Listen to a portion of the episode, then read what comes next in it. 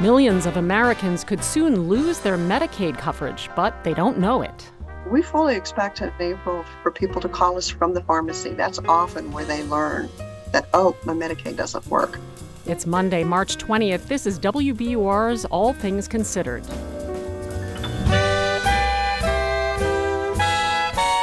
Good afternoon. I'm Lynn Jolicoeur in for Lisa Mullins. We'll tell you about the pandemic era Medicaid rule that's about to end. The U.S. invaded Iraq 20 years ago today. NPR's Eric Westervelt will look back at that day on the front lines. And the U.S. officer I was with told his soldiers, This is the start of liberation of Iraq. They were about to go into battle. Also, the for profit Bay State College in Boston loses its bid to stay open in a fight with the creditors. Now the focus turns to helping students caught in the middle. It's 401. First, this news. Live from NPR News in Washington, I'm Louise Schiavone. Hundreds of scientists are behind a new UN report that warns the planet is staring down potential environmental catastrophe if climate goals are not met in the coming decade. NPR's Rebecca Hersher reports. The report lays out the dire situation facing the Earth rapidly rising seas, more intense and deadly storms, floods, droughts, and heat waves. Here's UN Secretary General Antonio Guterres. The climate time bomb is ticking. But today's IPCC report is a how-to guide to defuse the climate time bomb. It is a survival guide for humanity. The report lays out the many options for controlling global warming, including using solar, wind, and other renewable energy sources. Pivoting away from fossil fuels would save millions of lives, particularly in low income and low lying areas, where people are especially vulnerable to climate change. Rebecca Hersher, NPR News. Florida Governor Ron DeSantis is the latest Republican to speak out against a possible indictment of former President Trump. NPR's Greg Allen has more. Trump has said he expects to be arrested on Tuesday in a case surrounding alleged payments of hush money to adult film star Stormy Daniels. Other Republicans, including former Vice President Mike Pence, criticized the possible indictment as political. At a news conference, DeSantis, a likely Trump rival for the 2024 GOP presidential nomination, attacked Manhattan District Attorney Alvin Bragg, saying he weaponized his office to impose a political agenda. But he didn't defend Trump. I don't know what goes into paying hush money to a porn star to, to secure silence over some type of alleged affair. I just I can't speak to that. DeSantis said he doesn't expect to be involved in a possible extradition of the former president, calling it a manufactured circus. Greg Allen, NPR News, Miami. Chinese President Xi Jinping is in Moscow for a three day state visit with Russian President Vladimir Putin, with talks expected to focus heavily on the war in Ukraine. Here in Washington, Secretary of State Antony Blinken is commenting on reports of China's proposal for a ceasefire in Ukraine. Calling for a ceasefire that does not include the removal of Russian forces from Ukrainian territory would effectively be supporting the ratification of Russian conquest. It would recognize Russia's attempts to seize the sovereign neighbor's territory by force. The absence of a durable solution, says Blinken, would give Russia a strategic break in action and the latitude to restart the war when Putin is ready. Another round of layoffs is in the works at Amazon. The announcement went out in a letter to employees and on the company blog. Around 9,000 jobs will be sliced from web services, advertising, and Twitch video streaming sections. This is in addition to the 18,000 Amazon job cuts announced in January. Wall Street at the close, the Dow up 382. This is NPR News in Washington. And this is 90.9 WBUR. I'm Lynn Jolicoeur in Boston. More now on that new climate change report from the United Nations. It's calling for cities to focus on development that's climate resilient. That means building in a way that reduces emissions and protects people from climate dangers like flooding and rapid sea level rise. Rachel Cleetus is with the Cambridge based Union of Concerned Scientists. So making sure that as we're developing our coastline here in Boston, we're thinking about that sea level rise that's accelerating and building in a climate resilient fashion, not just the big high priced real estate, but every community. The report says the world must cut greenhouse gas emissions in half by the end of the decade to avoid the worst impacts of climate change. A for profit college in Boston is slated to close this summer. Today, a commission that oversees higher ed institutions said it's rejected an appeal by Bay State College to keep its accreditation. The commission says it's pulling Bay State's accreditation after the school year over concerns about its uncertain finances. The announcement means the school is expected to shut down by September. Bay State College says it will work to place students in other schools. Well, spring officially arrives this evening at 524. WBUR meteorologist Danielle Noyes says it's been a relatively mild winter in the Boston area. Well, we got off pretty easy this winter overall. Above average temperatures resulted in Boston ranking as the fifth warmest winter since records have been kept. In terms of snow, we've had just over a foot, 12.4 inches to be exact, and a normal year brings us just over 49 inches. So that was a significant deficit. Feet of snow inland and in the mountains from the last nor'easter means an increased risk of spring flooding in these areas, and above average temperatures are forecast to continue this spring. Expect lots of things blooming in the weeks to come and a big increase in the number of ticks, too. Today's equinox brings us just over 12 hours of daylight in Boston. Sunset tonight is at 6:56. And the weather is cooperating with this start to spring. Tonight we'll have mostly clear skies with temps in the low 30s. Tomorrow looks gorgeous. It'll be sunny with temperatures around 60 degrees. Right now it's 52 degrees in Boston. This is 90.9 WBUR. We're funded by you, our listeners, and by the Walton Family Foundation working to solve social and environmental problems to improve lives today and benefit future generations. More information at waltonfamilyfoundation.org. This is All Things Considered from NPR News. I'm Ailsa Chang in Culver City, California. And I'm Mary Louise Kelly in Washington. As many as 18 million Americans could lose their health insurance over the coming months, and many don't even realize it. That is because a federal rule that protected people's Medicaid coverage during the pandemic expires at the end of March. NPR's Maria Godoy reports. Before the pandemic, people often got dropped from Medicaid, not just when they were no longer eligible, but because keeping your coverage involves a lot of red tape. It's a big hassle. So when Congress passed a law back in 2020 that barred states from dropping Medicaid recipients, Catherine Bamberger of Southeast Healthcare in Ohio says that was a relief for many low income people. That's been really huge because you don't want to find out that you don't have your Medicaid when you're in the emergency room, and especially during a pandemic. But that protection expires March 31st, which means people will once again have to provide documentation to stay on Medicaid. Stephanie Jorgensen is a 33 year old single mother of two in Columbus, Ohio. She says the process can be incredibly frustrating. Gathering all of the verifications is like the most stressful part.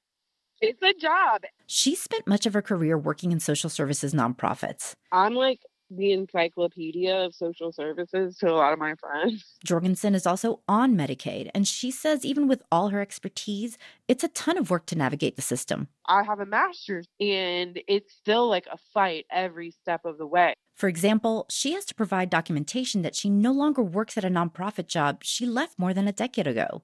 That nonprofit doesn't even exist anymore. So I can't even get a verification from them stating that, you know, that they don't exist. Still, Jorgensen is relatively lucky. At least she knows she has to renew her Medicaid soon. A recent survey from the Urban Institute found that nationwide, the majority of Americans enrolled in Medicaid don't know they'll need to act to keep their coverage.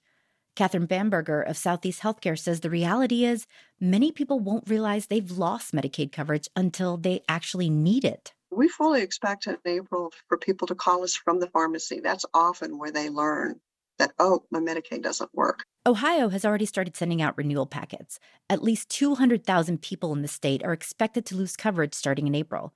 But that's just the people who will no longer be eligible. Many others who are eligible will nonetheless be dropped from Medicaid because the state can't reach them. You've got a disproportionate number of people here who are not computer literate and whose housing is unstable. Many people have moved since the last time they had to renew their Medicaid three years ago so they may not get their renewal notice.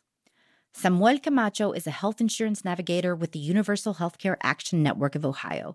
He says language is another major barrier. Most individuals are going to be vulnerable because of their lack of English. So they may receive a letter, but they can't read it. Camacho helps Spanish speakers in the Columbus, Ohio region with their Medicaid paperwork.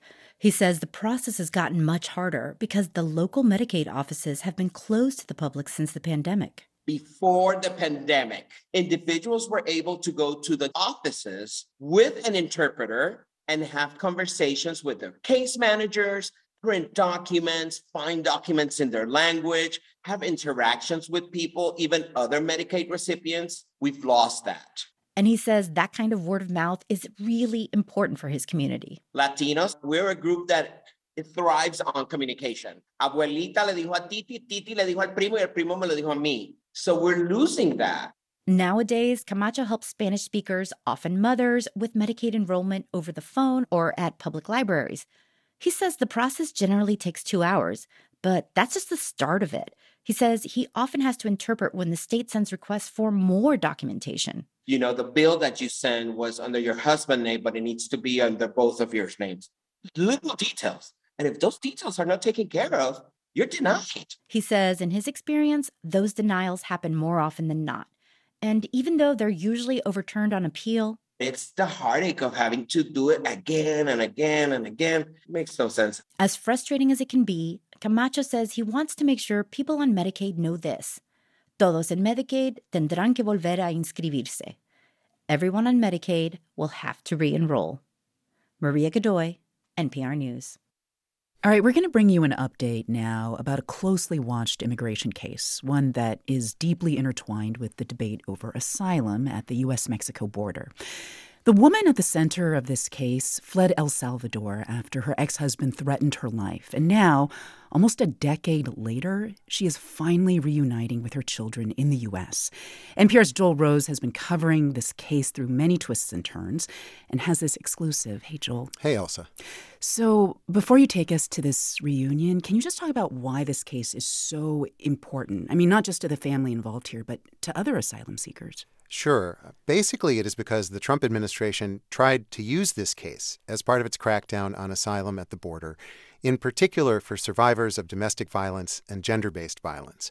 This woman was identified in court papers as Miss AB. She fled El Salvador to get away from her abusive ex husband, made her way to the U.S., and crossed the border illegally into Texas and asked for asylum.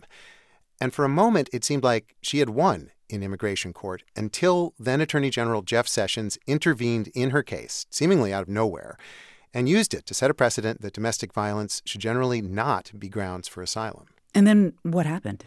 Well, her lawyers kept fighting the case, and the election of 2020 happened. Attorney General Merrick Garland came into office and overturned that precedent, clearing the way for this woman to finally get asylum. She petitioned for her children to join her in the U.S., and that is what finally brought both of us to the airport in Atlanta a few days ago. Ya me siento bien. She is excited and nervous, she says, wearing a white cardigan sweater with her dark straight hair pulled back in a ponytail. Up until now, we've called her by her initials, Miss AB. For this story, she says we can use her first name, Annabelle, but only her first name, because she's still worried about her abusive ex husband finding her all these years later. How long has it been since you have seen your children? Ocho años. It's been eight years since Annabelle left El Salvador after years of brutal abuse. She left in the middle of the night without saying goodbye to her kids in person. We first met five years ago when then Attorney General Sessions had just intervened in her case. En ese tiempo yo estaba muy triste, pues con muchas dudas. At that time, it was very sad, very hard, she says, not knowing what was going to happen with my kids. She hasn't seen her sons since they were teenagers, and she's never met her two grandchildren except on video screens. Now we're waiting at the international terminal in Atlanta for all of them two sons, a daughter, and two grandkids. And already, Annabelle is crying tears of joy. Sí, de felicidad. Porque no las conozco, yo las voy a conocer. Because I don't know them, she says, and I finally get to know them. This is what the asylum system was intended for, you know, for somebody whose life is at risk. Blaine Bookey is one of Annabelle's lawyers at the Center for Gender and Refugee Studies at the UC College of the Law, San Francisco. For Bookey, this moment is bittersweet because it should have happened years ago. It shouldn't be this hard, you know, and just the games that we're playing with people's lives, like hers. Um, you know, they should have the opportunity to find safety and to reunify with their children. There's another reason this reunion is bittersweet for immigrant advocates. It comes just as the Biden administration is considering new rules that would make it harder to get asylum. Do not, do not just show up at the border. Critics have complained for years that migrants are exploiting the asylum system. Immigration courts are overloaded, with backlogs stretching for years. Immigration hardliners argue that's creating a loophole that allows migrants to ask for asylum even if their claims are flimsy, because they know they'll be allowed to stay in the U.S. while their cases play out. Republicans say this is a big reason why record numbers of migrants have been arrested at the southern border over the last two years. Here's Senator John Cornyn of Texas speaking on the Senate floor earlier this month. Deterrence is a key component of a safe and secure border and until the administration starts deterring would be migrants with frivolous asylum claims from crossing the border, we will remain in a constant state of crisis. This is the tension the Biden administration is trying to manage at the border how to preserve asylum protections for those who need them, while also deterring migrants from crossing illegally in big numbers and overwhelming the system. The Biden administration has proposed a rule that would make it harder to get asylum if you've crossed the border illegally, without first seeking protection in Mexico or somewhere else along the way. But immigrant advocates worry that plan will put asylum out of reach for many migrants who have valid claims, including survivors of domestic violence, women like Annabelle. Que me parece muy malo. Porque, pues, muchas mujeres, al igual that seems very bad to me, Annabelle says, because many women are the same as me, fleeing from being murdered by violence. At the airport in Atlanta, Annabelle is pressing right up against the retractable nylon barrier, watching nervously for her children and grandchildren. Finally, after we've been waiting for about an hour, they walk out of the baggage claim. And for a long moment, the whole family just huddles together in one big hug in the middle of the terminal. Usted tengo una muñeca para usted. Sí, y lo quiero mucho. Yo la quiero. Annabelle squeezes her three year old granddaughter. One of her two sons tosses the kid playfully up in the air, and Annabelle gently scolds him to be careful. In the morning, they'll all head off to her home a few hours away to start their lives together again and celebrate at her favorite restaurant, the Chinese buffet. When we sit down to talk this time, I hear something new in her voice relief. Mi corazón saltó de alegría. Yo dije siempre que. My heart jumped for joy, Annabelle says. I always said I wasn't complete when they were in El Salvador. I was 50% happy and 50% sad. Now I feel 100% happy. Ahora me siento 100% feliz. Annabelle's lawyers know all about mixed feelings. They share that happiness, but they also worry that cases like hers may soon be harder to win. Joel Rose, NPR News, Atlanta.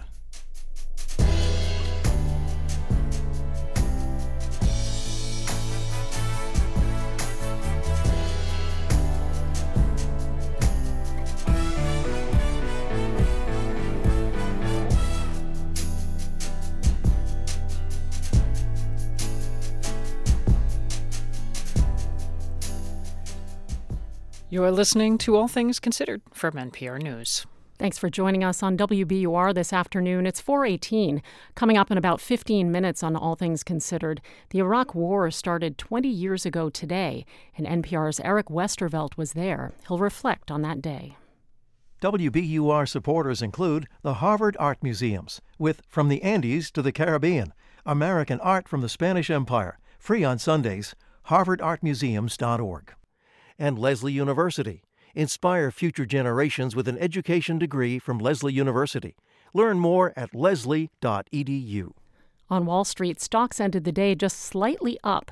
The Dow gained 1.2% or 383 points to close the day at 32,245.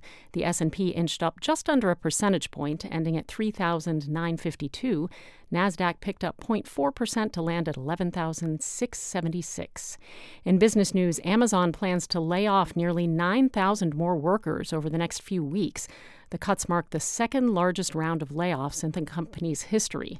It's unclear how many workers in Massachusetts will be affected. The company says the layoffs will be made in corporate units, not in fulfillment centers or delivery stations. This is WBUR. We're funded by you, our listeners, and by Ocean State Job Lot, rewarding community heroes during their first responder days, now through March 22nd. For details, visit oceanstatejoblot.com. I'm Susan Stamberg. When the time comes for a new car, consider donating your old one to us. We will turn it into your favorite programs. Here's how. Just go to WBUR.org. Taking a look at the forecast, the clear skies will stick around tonight. We'll get down to about 31 degrees. Tomorrow looks like a beautiful first day of spring. It'll be sunny and warmer with temps approaching 60. Right now it's 52 degrees in Boston.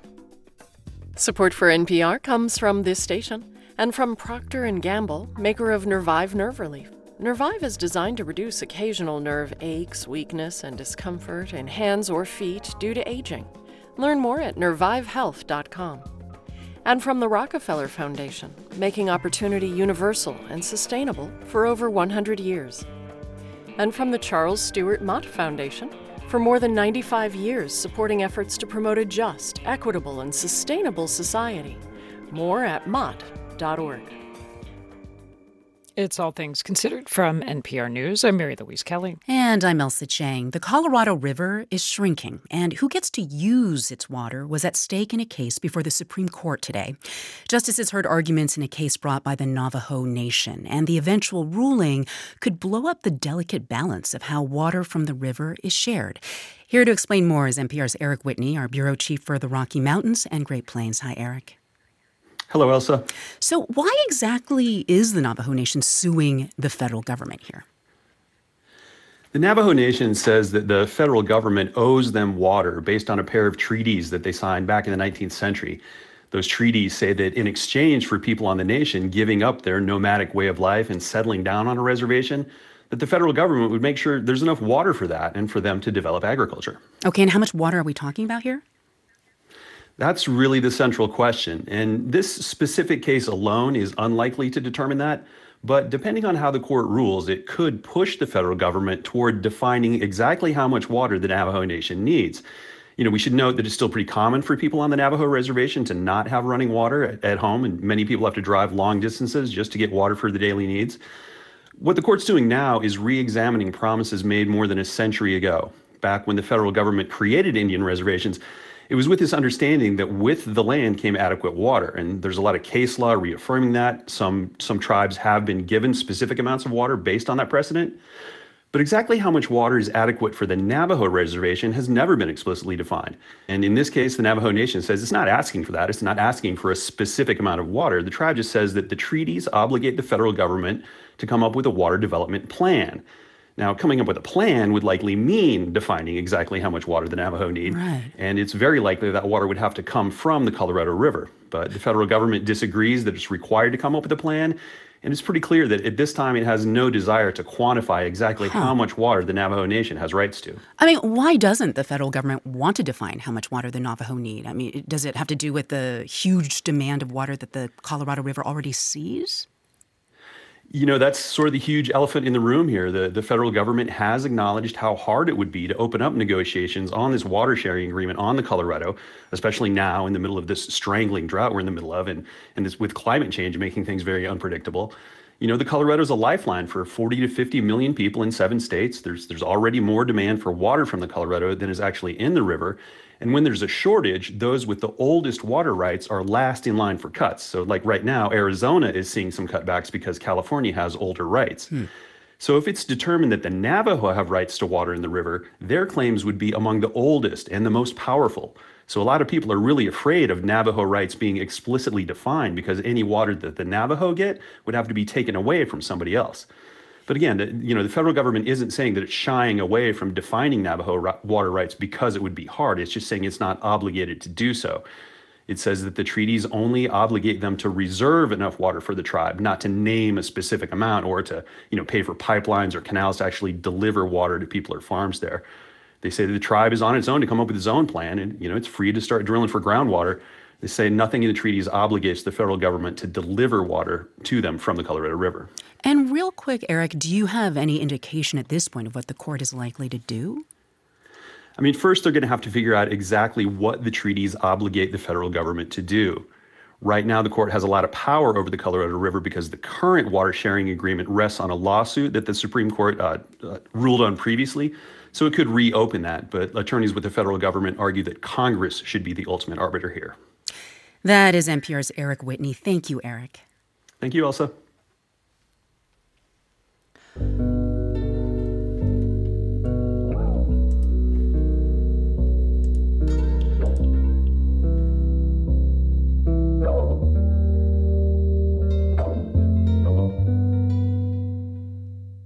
Right now, the world's number one competitive pinball player is 19 year old Escher Lefkoff from Longmont, Colorado. So, how does one become the world's number one competitive pinball player? Lefkoff says by learning lessons that apply beyond the game. Colorado Public Radio's Matt Bloom has this story. On this game, every single time you start, you get a ball on the right flipper. You control everything that happens in the game. And if you make a decision that ends with you draining, then that's on you. Escher Lefkoff is playing a game inside a barn on his family's farm. It's full of rows of dozens of flashing bright pinball machines from classics like Ready Aim Fire to more modern games like Jurassic Park. Fossil collected. Escher's journey to the top of the pinball world started here when he was just old enough to walk. His dad, Adam, a collector and competitive player, coached him. He'd bring Escher along with him to a local arcade. And it became a regular every weekend. Escher and I would go to Lions and play pinball. He really enjoyed playing it from the earliest of age. Escher would stand on a wooden stool between his dad and the machine so he could watch him play. And when he saw a trick he wanted to learn, they would come home to the barn and practice it together. I remember um, there was this one skill called drop catching, which is very difficult but very useful. And we went on Indiana Jones when I was like nine years old in our basement, and he took the glass off, and we sat there for about 20 minutes just practicing over and over and over again. And then three weeks later, I was great at it. After a while, they realized Escher was pretty good. Imagine if you played baseball and every single ballpark was completely different. And so the kids growing up, they on these complicated games, I can't keep it all straight. Escher's sharp memory of different games has helped him crush the competition, like during the recent World Championships in California. 15 seconds again. Lefkoff beat out a veteran player in a Flash Gordon themed game. He got it! By 6,000 points. points. He wins oh it! And the moment I saw my score pass 1.5 million, that's when I turned around and gave my dad a hug after I won. That was more than a hug. Yeah. You jumped Uh, into jump- my arms. Oh my goodness. He wins it! Unbelievable! The trophies he's won over the years line the walls inside the family's pinball barn. Escher and his dad have played over 200 tournaments together. I could beat three year old Escher and five year old Escher with one arm tied behind my back, but 16 year old Escher and 19 year old Escher has been kicking my butt for the last few years. Yeah, when I was about 13 is when it swapped to us being about even, and then 16 was when I started. Yeah, there's a serious inflection there's- point you can there. See, yeah. Besides all the competition and rankings, they just love the game and everything it has to offer. The physicality of the buttons and flippers, and of course, the silver ball. You have this ball in play. No matter what you do, that ball is going to drain. You cannot play forever. We are going to die. That is just a fact of life. So it really depends on what you do with the ball, with your opportunities. Escher's taken that philosophy from his dad to heart. That's why having a plan in pinball is so important because you got to know what you're doing next. Have an end goal. His latest goal hold on to the crown as long as he can. For NPR News, I'm Matt Bloom in Longmont.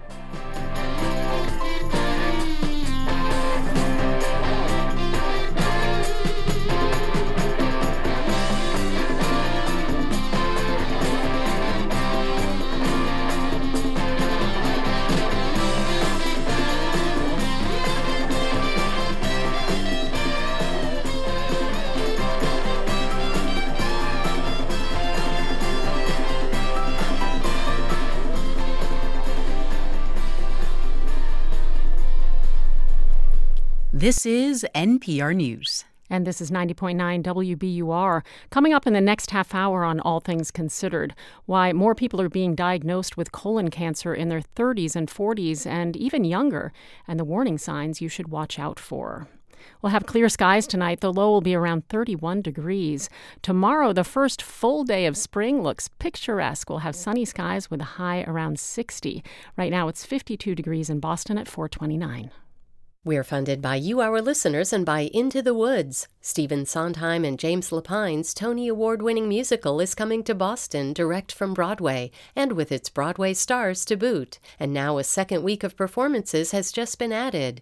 Into the Woods plays at Emerson Colonial Theater for two weeks starting tomorrow. Tickets at emersoncolonialtheater.com and Bernadine Sun Megasun and Tim O'Sullivan with Compass New England, helping clients navigate the evolving Massachusetts real estate market. More at homesbybernadine.com.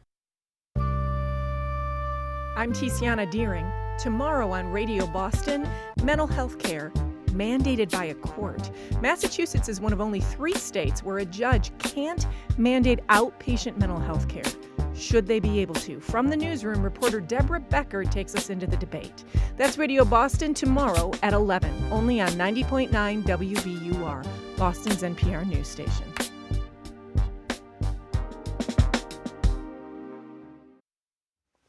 Live from NPR News in Culver City, California, I'm Dwane Brown. President Biden is seeking to put the kibosh on a Republican measure that bans the government from considering climate change or potential lawsuits when making investment decisions for Americans' retirement plans. It's the first veto of his presidency. I just signed this veto because the legislation passed by the Congress would put at risk the retirement savings of individuals across the country.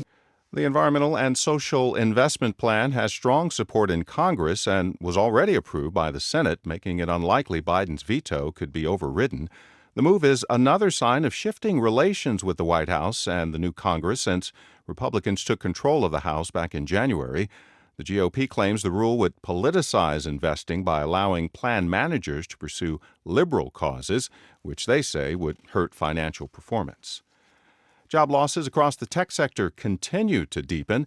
Amazon today announced an additional 9,000 layoffs. NPR's Andrea Hsu has more on the latest cutbacks. Amazon CEO Andy Jassy first forecast layoffs last fall, noting the challenging economy. In January, he announced 18,000 positions were being eliminated. And now, in what Jassy calls the second phase of the company's operating plan, another 9,000 jobs are being cut. They include jobs with Amazon's cloud computing platform and its video game streaming platform, Twitch, as well as in advertising. Jassy again cited economic uncertainties, telling employees in a memo, We have chosen to be more streamlined in our costs and headcount. The layoffs come after a period of intense hiring for Amazon, which almost doubled its headcount since 2019. He noted some limited hiring would still continue in strategic areas. Andrea Hsu, NPR News. Stocks finished higher on Wall Street. The Dow gained 382 points, up more than 1%. This is NPR. This is 90.9 WBUR. Good afternoon. I'm Lynn Jolicoeur. Bay State College in Boston will close its doors this summer. Today, the school officially lost its accreditation from the New England Commission of Higher Education, which rejected an appeal from the college to continue operating. WBUR's Max Larkin has more.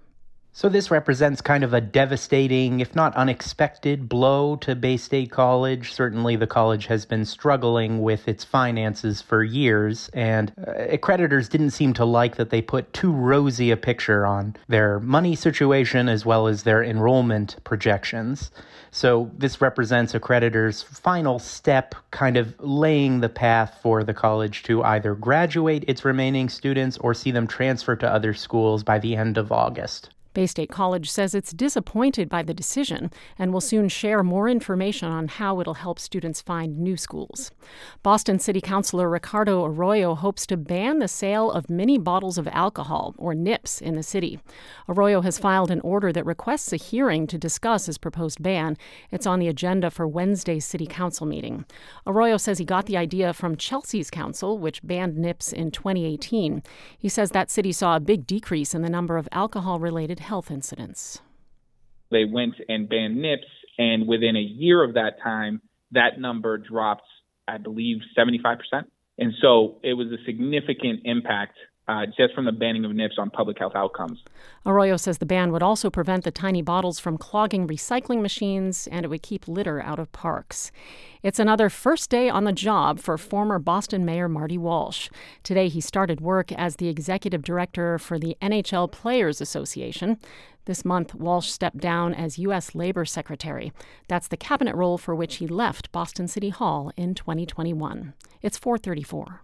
We're funded by you, our listeners, and by Salem State University School of Graduate Studies. Join classmates with varied professional and educational backgrounds. salemstate.edu/graduate. And Habib and Associates Architects, serving the greater Boston area with comprehensive architectural services. Proud to support WBUR. HabibARCH.com. Well, this beginning of spring weather will stick around through the next couple of days. Tonight will be mostly clear. We'll have temps in the low 30s. Tomorrow, a boost for the coming crocuses and daffodils. It'll be sunny and temperatures will jump to about 60 degrees. Wednesday looks partly sunny with a high of 53. Thursday will likely be wet with the greatest chance of rain in the afternoon. Temperatures will be in the upper 50s. This is 90.9 WBUR. Support for NPR comes from this station and from Progressive Insurance, home of the Name Your Price tool, so drivers can see coverage options at progressive.com or 1 800 Progressive. Price and coverage match limited by state law. And from Workday, committed to helping organizations adapt to change using real time data to uncover insights, stay decision ready, and prepare for whatever's next. The finance, HR, and planning system for a changing world. And from listeners like you who donate to this NPR station. From NPR News, this is All Things Considered. I'm Ailsa Chang in Culver City, California. And I'm Mary Louise Kelly in Washington. Today marks 20 years since the start of Operation Iraqi Freedom. For our reporter who was on the Iraq Kuwait border, the war started with a barrage of artillery fire. NPR's Eric Westervelt was embedded with the lead attack elements of the U.S. Army's 3rd Infantry Division. Uh, I remember this, you know, sustained barrage, the thuds echoing. Artillery? Yeah, give me up. And the U.S. officer I was with told his soldiers, you know, this is the start of liberation of Iraq. Sound of freedom right there. They were about to go into battle. Remember the context. The invasion started when the nation was still sort of traumatized by 9 11. And the nation was told, you know, look, this dictator, Saddam, he's hatching all these plots with chemical, biological, maybe even nuclear weapons. Of course, we now know that was, you know, a manufactured threat. Cheney, Rumsfeld, and others manipulated, cherry picked, or completely manufactured intelligence to wildly exaggerate the threat. My fellow citizens, at this hour, American and coalition forces are in the early stages of military operations to disarm Iraq, to free its people, and to defend the world from grave danger. NPR's Eric Westervelt joins us now. He has been embedded with the 3rd Infantry Division of the Army. Eric, can you tell us where you are, please? I'm in southern Iraq traveling with the U.S. Army's 2nd Combat Brigade of the 3rd Infantry Division. It's a mechanized. Eric was one of three NPR reporters in Iraq at the time. John Burnett was traveling with the Marines 1st Division, and Ann Garrels was one of the few Americans reporting in Baghdad during the U.S. led bombing campaign. Meanwhile, Eric is in an armored convoy heading north towards the capital. He's in the back of a Bradley fighting vehicle, a fast moving transport that rides on treads and provides cover fire. On top of the buildings down there, they got fighting positions set up, uh, fortified with sandbags, and there's a lot of towers down there. In the beginning days, as they push north, the convoy hits resistance from Iraqi army and Fedayeen paramilitary forces. The organized Iraqi military was totally overwhelmed. And the Iraqis were sort of unable to respond in any traditional military way, and they became to rely on, you know, Iraqi Saddam Fedayeen, sort of most loyalists, uh, and they, they were using, you know, hit and run tactics, roadside bombs, stealth attacks, car bombs. They've been sending some suicide bombers, cars packed with explosives, hurtling out of the side alleyways towards the convoy. A week after the start of the invasion, the armored battalion is fighting to secure the Iraqi city of Najaf, considered sacred by Shia Muslims. they were trying to get a, a group of Iraqis to um, surrender. So some psyops, you know, uh, intel team had come out with a translator and a bullhorn and said, you know, we want you to surrender. You're going to be treated well.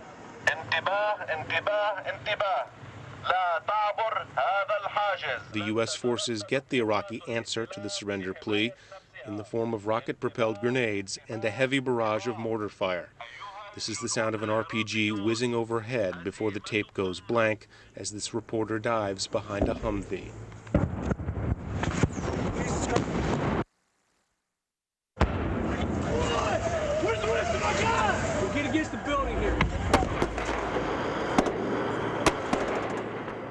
After another battle south of Baghdad, the U.S. battalion commander lets families collect the bodies of Iraqi fighters killed in an overnight firefight.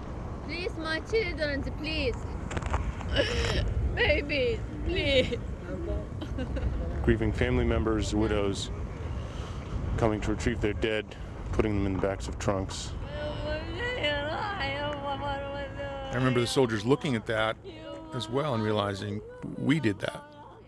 And one soldier said to the other ones, Hey, guys, remember, a few hours ago, those same guys were trying to kill you. You just can't get uh, emotionally involved. You just gotta do your job and drive on.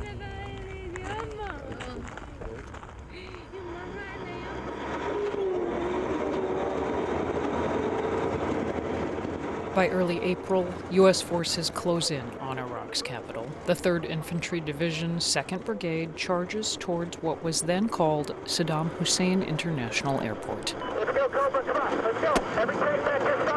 This first push into Baghdad to the airport was really an intense, fast, violent armored raid they called a Thunder Run up Highway 8. And you had Iraqis firing from rooftops and garages with RPGs and with AK 47s. 6, we just got hit with an RPG. The other really difficult part in this attack Iraqi civilians were coming down the southbound lane, and some civilians were caught uh, in the crossfire.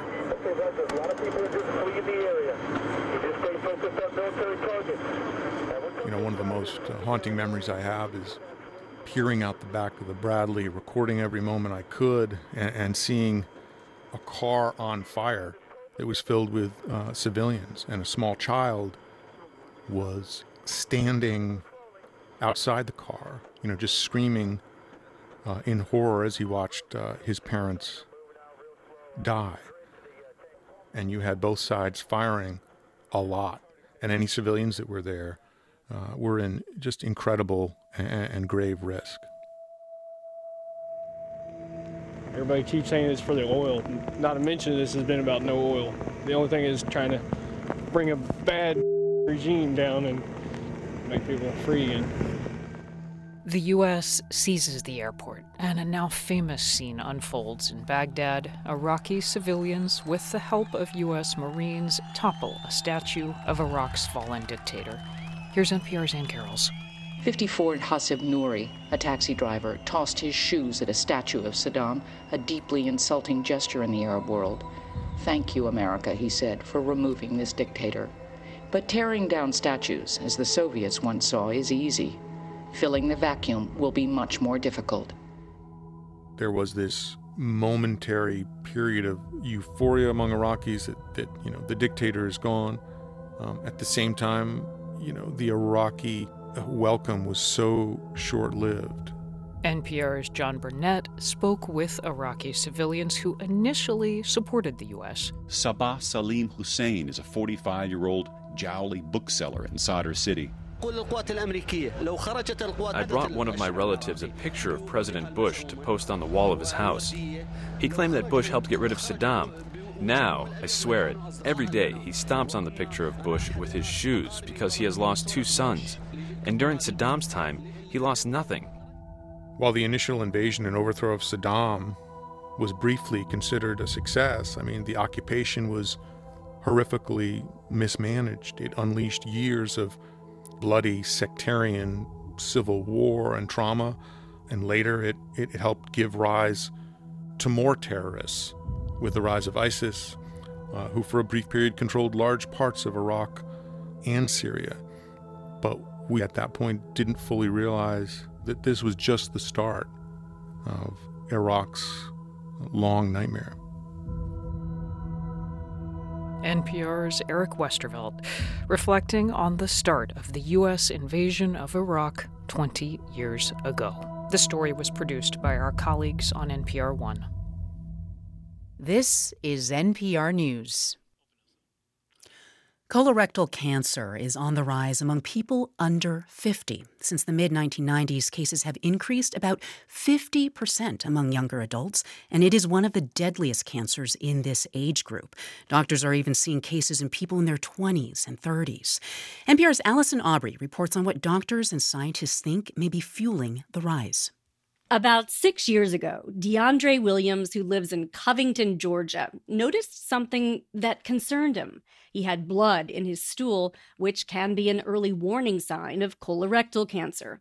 At the time, he was 35 years old and really into weightlifting. He had bulked up to 240 pounds, all muscle, he says. I saw blood in my stool and I decided to diagnose myself with hemorrhoids by going to Google and picking the least of the po- worst possible scenarios. He did not go to the doctor right away because he figured the hemorrhoids would go away. And looking back, he says he was in denial that he was vulnerable to something more serious. I thought I was healthy. He laid off weightlifting for a few weeks, but the bleeding did not stop. Instead, it got worse. When he did seek medical care, he was sent for a colonoscopy, and he remembers the moment he woke up after the anesthesia had worn off. I just remember my wife sitting there, and he came in and was just like, Yep, we saw some polyps, and it, it looks like it's going to be cancerous. A- after that, I shut down. All I heard was cancer. He was diagnosed with colorectal cancer and he had a tumor. Then he had surgery to remove a portion of his colon. Six years later, he's back to volunteer football coaching and speaking at community events about the importance of colorectal cancer screening. My status now is 100% free of cancer. So I, it's like I, I speak it, I live it, I do everything I can to make sure it doesn't even resurface. He does have a family history of colon cancer, so he says he'll make sure his children are screened at an even younger age. And he says he thinks a lot more now about how he and his family cook, eat, and exercise. Dr. Kimmie Ng directs the Young Onset Colorectal Cancer Center at Dana Farber in Boston. She says there's a lot of research underway now to figure out what may be fueling the rise in people under 50. We know that colorectal cancer is one of the cancers that is most strongly linked to diet and lifestyle. So, no matter what age you are diagnosed, certain factors are associated with a higher risk, and those include obesity, sedentary behavior, and a Western pattern diet, which is high in processed foods and sugars. Looking back, DeAndre Williams says he may have been eating in a way that was harmful to his health, going all the way back to childhood. I was an athlete. My dad was a truck driver, so everything was grab and go. It was never a time that we really had to sit down other than Sunday dinner with grandma. He says too often he was eating the kinds of foods that he now tries to avoid. Processed foods, processed meats, um, bacon, sausages, um, too much red meat, too much sugar, uh, you mainly basically your white sugars, uh, white bread. Now he says he eats completely differently a lot more produce, fruit. He tries to focus on lean proteins and healthy fats. He says he feels good and is trying to inspire others in his community. He says people need to know about screening, signs, and symptoms. And he says many people do listen when he talks about how he changed his habits. Allison Aubrey, NPR News.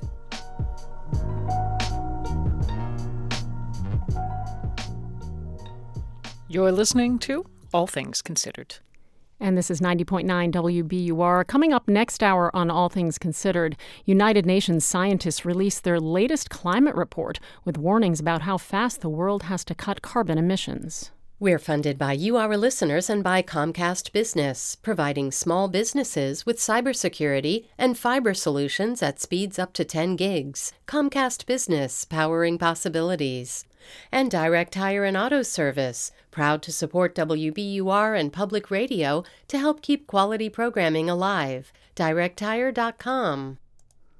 In sports, the Red Sox dropped a spring training matchup today with the Pirates in Fort Myers. Pittsburgh won 7 to 5. Taking a look at the forecast, well, winter's days are numbered. In fact, winter is numbered in minutes.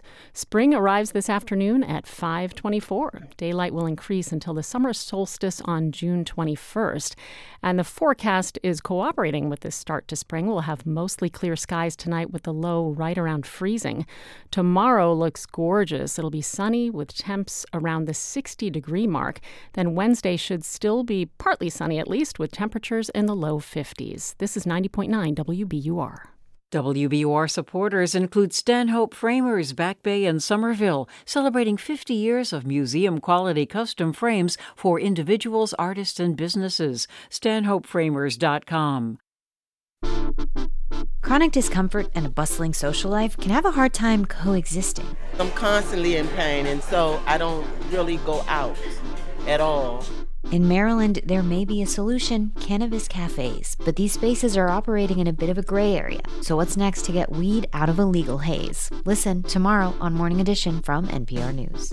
Listen again tomorrow morning on 90.9 WBUR. From NPR News, this is All Things Considered. I'm Ailsa Chang. And I'm Mary Louise Kelly. Many high school seniors are figuring out their college plans. NPR's Claire Murashima looked into some of higher education's quirkier offerings. She found one on a campus farm at the University of Maryland. Sheep management is a popular course at UMD, and there's usually a wait list. When the spring only course starts, students pair up to care for one of 20 pregnant sheep. Lamb Watch was the reason I came to this university. That's teaching assistant Caitlin Mercado. Sarah Balcom, who taught the class for 12 years, says that sheep usually give birth at night, and that can be inconvenient. You're on call, you have your phone with you at all hours of the night. Before sheep go into labor, they stop eating their grain, they isolate themselves, and their bodies get ready for delivery.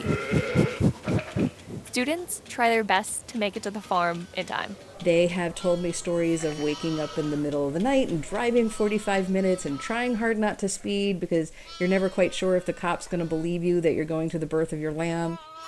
Their first job is just to stand by. If all is going well, they don't intervene. Once the lambs are born, students run through a list of health checks. Caitlin Mercado remembers cleaning stalls, trimming hooves, taking temperatures, and something else she learned lambs aren't white and fluffy. I was expecting them to be really soft, but they're really like oily and like greasy. And I was not expecting my hand to come back like brown from the like grease. That grease?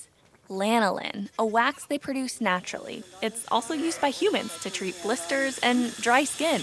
I'm going to cut it off with my sponge and. The syllabus calls for a specific uniform boots that can withstand an acid wash, and coveralls that students keep at the farmhouse.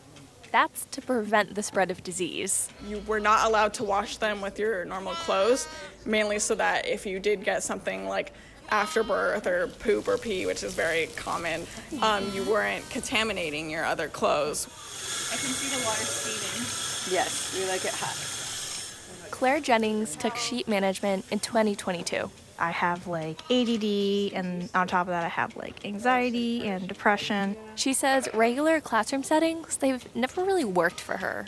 I'd have to take really intensive, ridiculously intricate notes and do like a lot of highlighting. And at the end of the class, I don't feel like I've learned anything. I actually feel like I kind of feel dumber going out than, than coming in. But managing a flock of sheep, it's super hands on, which is how she learns best. Now, she's a TA. I like the empowerment feeling I get after the hands on lessons where I'm like, I could totally go and do this by myself now, no problem. The lambs are born in pens, but when they're a few weeks old, they're moved to a big enclosure where they can socialize and be part of the flock. They will have lamb races, they will start getting the zoomies. And once they're grown, the males will often be sold for meat, and the females sold to other farms for breeding. At some point, we have to kind of start distancing ourselves from them because we are going to sell them. After all, this is a working farm. And that can be really hard on students whose primary experiences have always been with pets. Because at the end of the day, this farm still needs to pay the bills. Claire Murashima, NPR News. And you can check out all the cute lamb pictures at npr.org.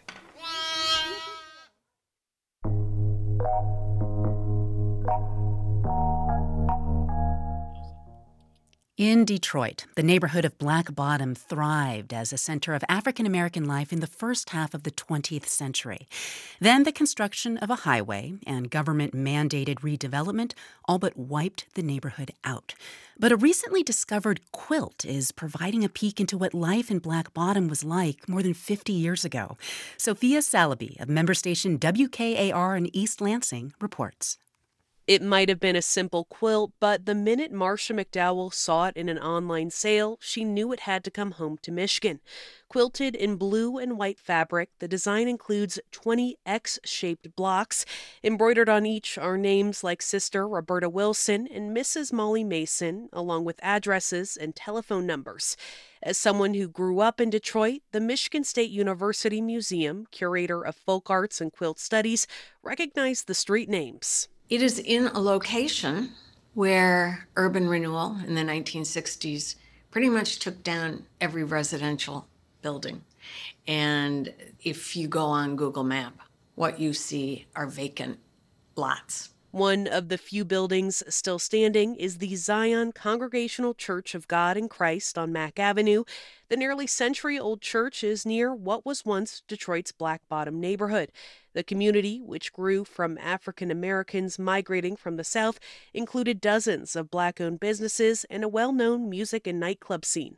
In 2021, MacDowell decided to post photos of the quilt to a church Facebook page. We were flooded with responses that I know this person, this is my mother, this is my aunt, this is a person I knew in the Zion church. Someone who saw that post got in contact with Rether Quinn to share the news.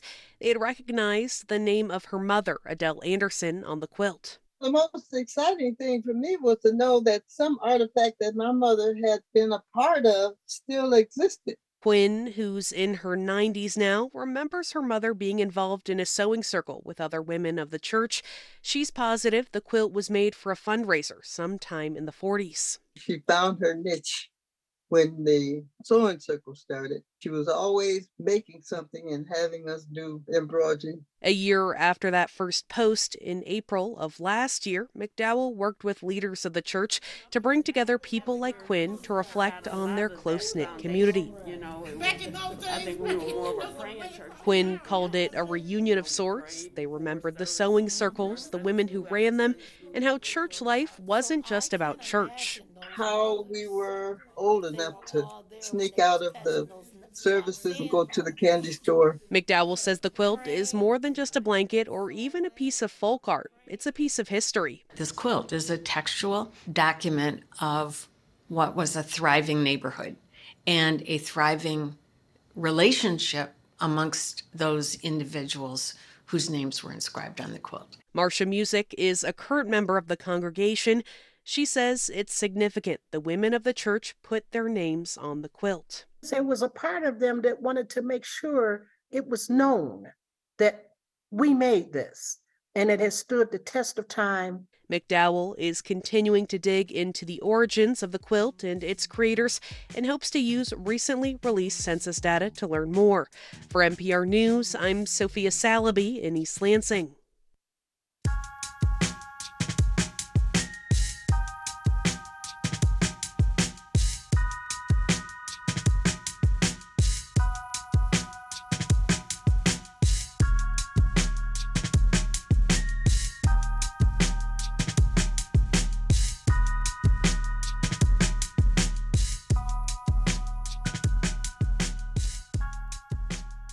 You're listening to All Things Considered from NPR News.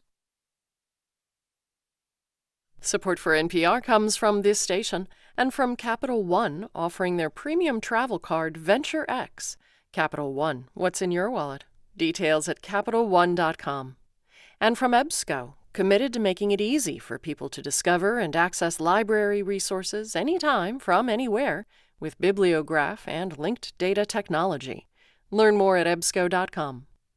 And from Keeper, a password manager designed to keep passwords secure and protect against cyber attacks. Websites and app logins are accessible across devices, and passwords are shareable. More at keepersecurity.com. And from the John S. and James L. Knight Foundation, helping NPR advance journalistic excellence in the digital age. This is NPR. This is 90.9 WBUR. Coming up in about 20 minutes here on All Things Considered, Making the Best of Leftovers. A cookbook author guides us through recipes made from what's hanging out in the backs of our fridges. The clear skies will stick around tonight. We'll get down to about 31 degrees. Tomorrow will be sunny and warmer with temps around 60. Wednesday we'll have a few clouds move in, but it'll be partly sunny. The high will be in the low 50s. This is WBUR. I'm Ideas and Opinion Editor Chloe Axelson, and this is 90.9 WBUR FM Boston, 92.7 WBUA Tisbury, and 89.1 WBUH Brewster. Listen anytime with our app or at WBUR.org. WBUR, Boston's NPR news station.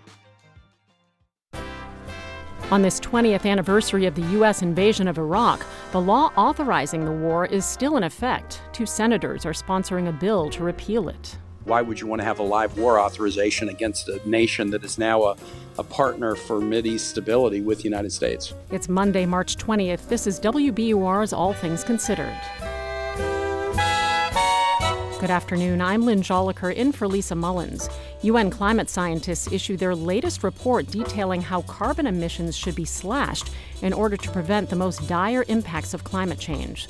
Also, House Republicans meet to discuss how to respond to a possible indictment against former President Donald Trump. And making the most out of meal scraps in the back of your fridge. A cookbook author will guide us through some leftovers recipes. Ribollita is the example that I always use. You actually need cheese rinds and cooking liquid from beans and stale bread. It's 501 First the News. Live from NPR News in Washington, I'm Jack Speer. Prosecutors in the seditious conspiracy trial against Enrique Tarrio and other leaders of the Proud Boys have rested their case. NPR's Carrie Johnson reports defense lawyers are expected to call witnesses for the next several days. Assistant U.S. Attorney Nadia Moore has rested on behalf of the prosecution after 40 days and nearly two dozen witnesses. One juror in the long trial made a small noise of surprise at the announcement. Defense lawyers are now putting on their case, arguing Enrique Tarrio and the other Proud Boys had no plan, no agreement, and no implicit understanding to storm the Capitol on January 6, 2021. One defense witness testified the defendants are so disorganized they'd have a hard time putting together a McDonald's order. It's not yet clear whether any of the defendants is likely to testify in the trial. Carrie Johnson, NPR News, Washington. Chinese leader Xi Jinping is in Moscow today where he's holding talks with Russian President Vladimir Putin. It's Xi's first trip to Russia since the war in Ukraine began over a year ago, and Secretary of State Antony Blinken says it is, quote, diplomatic cover for Russia's war crimes. More from NPR's John Ruwitch. Xi says the trip is a journey of friendship, cooperation, and peace, and upon his arrival, he referred to Putin as a dear friend. China and Russia say their ties have grown stronger over the past year, although the Ukraine invasion put China in an awkward spot. Last month, Beijing published a set of principles for ending the war. Putin was quoted as telling Xi that China's proposals had been closely studied and that there would be an opportunity to discuss the issue. The U.S. and its allies are watching this visit closely. It comes just days after the International Criminal Court issued an arrest warrant for Putin, accusing him of war crimes. Secretary of State Antony Blinken says if China is committed to ending the war, it should compel Russia to pull back its forces. John Ruwitch, NPR News. One of Northern Ireland's largest political parties says it will vote against the updated trade agreement that was negotiated with the European Union. Bill Marks reports the rejection threatens to derail the deal. The Democratic Unionist Party has long expressed concerns about the consequences of Brexit on Northern Ireland's position inside the United Kingdom. Now, DUP leader Jeffrey Donaldson says its legislators will vote against the agreement British Prime Minister Rishi Sunak struck with the European Union. The recent deal was intended to resolve disagreements over goods traded into Northern Ireland from the rest of the UK. It grants greater power to Northern Ireland's local legislature to veto new rules introduced by the EU. Donaldson said several, quote, outstanding issues still remain, though his opposition won't necessarily block its implementation. For NPR News, I'm Willem Marks in London. The latest domino to fall in the troubled banking sector. A deal worked out over the weekend whereby UBS will take over Credit Suisse at the urging of Swiss authorities. Still, it's not entirely over yet, given that UBS shares plunged amid concerns it was simply taking on Credit Suisse's problems. On Wall Street, the Dow jumped up 382 points. You're listening to NPR. This is 90.9 WBUR. I'm Lynn Jolicoeur in Boston. A public housing development in Boston's North End will get federal money to help with a major renovation project. The $1.7 million will help upgrade the heating and air quality systems at Ausonia Homes on Fulton Street. State Senator Lydia Edwards represents the neighborhood. She helped advocate for funding on the federal level. Today is a celebration not just of funding, but also investment in public housing in downtown Boston. It is very important that we don't forget that people of all income levels, of all backgrounds, have a home in downtown Boston. The Boston Housing Authority will oversee the upgrades to the housing development. The new federal ownership of the former Silicon Valley Bank will try to sell the bank in two parts. The main bank would be split off from SVB Private. SVB Private used to be Boston Private Bank and Trust. Silicon Valley Bank purchased it in 2021. It caters to higher income customers and nonprofits and has five branches in Massachusetts. The Federal Deposit Insurance Corporation made the announcement today. It says the new approach is meant to attract more bidders. Boston police say yesterday's St. Patrick's Day parade was relatively peaceful. Police arrested five people, three of them for assault and battery, including one on a police officer. There's an elevated risk for the potential of brush fires in southeastern Massachusetts, the Cape and Islands today. Dave Celino is Chief Forest Fire Warden for the State Department of Conservation and Recreation. He says that part of the state didn't get any snow from the recent nor'easter. Trees and bushes are dry and temperatures are warm enough so they will burn and then we add wind to it, and the winds will push those fires. Um, any ignitions that we get will push those fires to spread a little bit more rapidly than we might typically be used to on an average day. Celino says the usual source of a fire this time of year is people burning brush in their yards or on their property. He says this year there have already been 60 wildfires in the state. They've destroyed several outbuildings like sheds. Well, this beginning of spring weather will stick around through the next couple of days. Tonight will be mostly clear. We'll have temps in the low 30s. Tomorrow, a boost for the coming crocuses and daffodils. It'll be sunny and temperatures will jump to about 60 degrees. Wednesday looks partly sunny with a high of 53. Then Thursday will likely be wet with the greatest chance of rain in the afternoon. Temperatures will be around 58 on Thursday. Right now it's 52 degrees in Boston. This is 90.9 WBUR. WBUR supporters include Heather Sturt Haga and Paul G. Haga, supporting African Wildlife Foundation, working to ensure wildlife and wildlands thrive in modern Africa. Learn more at awf.org. From NPR News, this is All Things Considered. I'm Ailsa Chang in Culver City, California. And I'm Mary Louise Kelly in Washington. On March 20th, 2003, bombs fell on Baghdad. What came to be known as shock and awe. Oh, here's our, here's our, here's our. The opening stages of the disarmament of the Iraqi regime have begun. The president will address the nation at 10:15. My fellow citizens, at this hour, American and coalition forces are in the early stages of military operations to disarm Iraq, to free its people, and to defend the world from grave danger. On my orders, coalition forces have begun striking selected targets of military importance to undermine Saddam Hussein's ability to wage war. It took just three weeks for U.S. forces to reach Baghdad's Firdos Square, where they toppled a statue of Iraqi leader Saddam Hussein. The following month, then President Bush declared mission accomplished. Major combat operations in Iraq have ended. In the Battle of Iraq, the United States and our allies have prevailed. Despite early military success and declaring victory, the war in Iraq would rage on. For years, the U.S. military still has a presence in the country today. Weapons of mass destruction, the threat the U.S. government said it was trying to eliminate, they were never found. The intelligence that Bush and his vice president, Dick Cheney, cited to justify the war was revealed to be faulty. By some estimates, the U.S. has spent nearly $2 trillion on the war in Iraq. About 4,500 American troops gave their lives. More than 31,000 were wounded. Hundreds of thousands of Iraqi civilians have been killed. The U.S. could not have waged war in Iraq had it not been for an oblique sounding congressional bill known as the Authorization for the Use of Military Force. It authorized then President George W. Bush to send U.S. troops to Iraq. The approval was open ended, and today, 20 years later, it is still in effect. While Virginia Democrat Senator Tim Kaine and Indiana Republican Senator Todd Young are sponsoring a bill to repeal the War Powers Authorization, and last week the Senate voted to move forward with their bill. They join me now. Senator Kaine, Senator Young, welcome to All Things Considered. Great to be with you. Thank you, Mary Lou. Thanks for having us.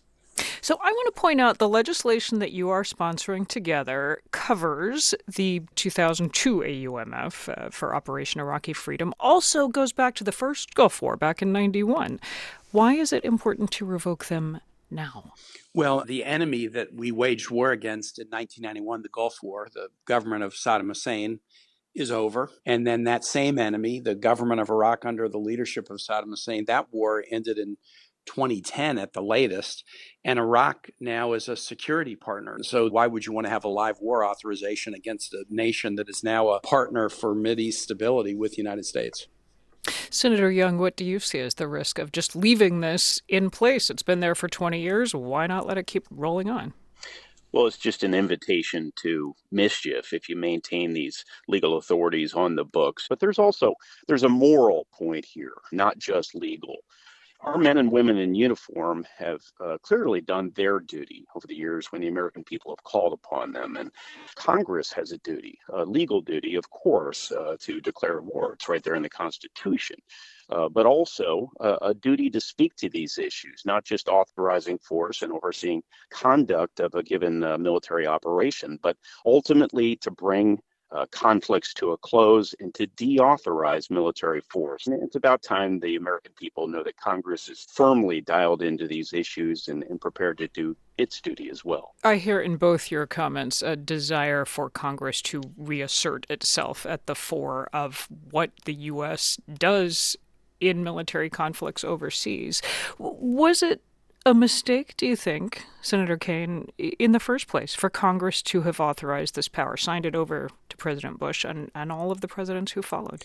Well, presidents tend to overreach, and the framers understood that. And that's why they wrote the Constitution the way they did that we shouldn't be at war without votes of Congress. But Congress kind of hides under the desk and doesn't exercise the authority they need to. But both Todd and I are strongly of the belief that the framers got it right, that we shouldn't be ordering troops into harm's way if Congress is unwilling to put the thumbprint on it that says, yep, we've debated this in front of the whole public and it's in the national interest. And under those circumstances, yes, you know, go into harm's way to protect the country. Senator Young, as you know, people uh, who are not on board with this bill, opponents of, of your measure, are, argue that it would take flexibility away from the president and the Pentagon flexibility they may need to respond to threats and in real time and quickly, given that Congress in the last few years, it is safe to say, has not always moved quickly and in any, anything resembling a unified way.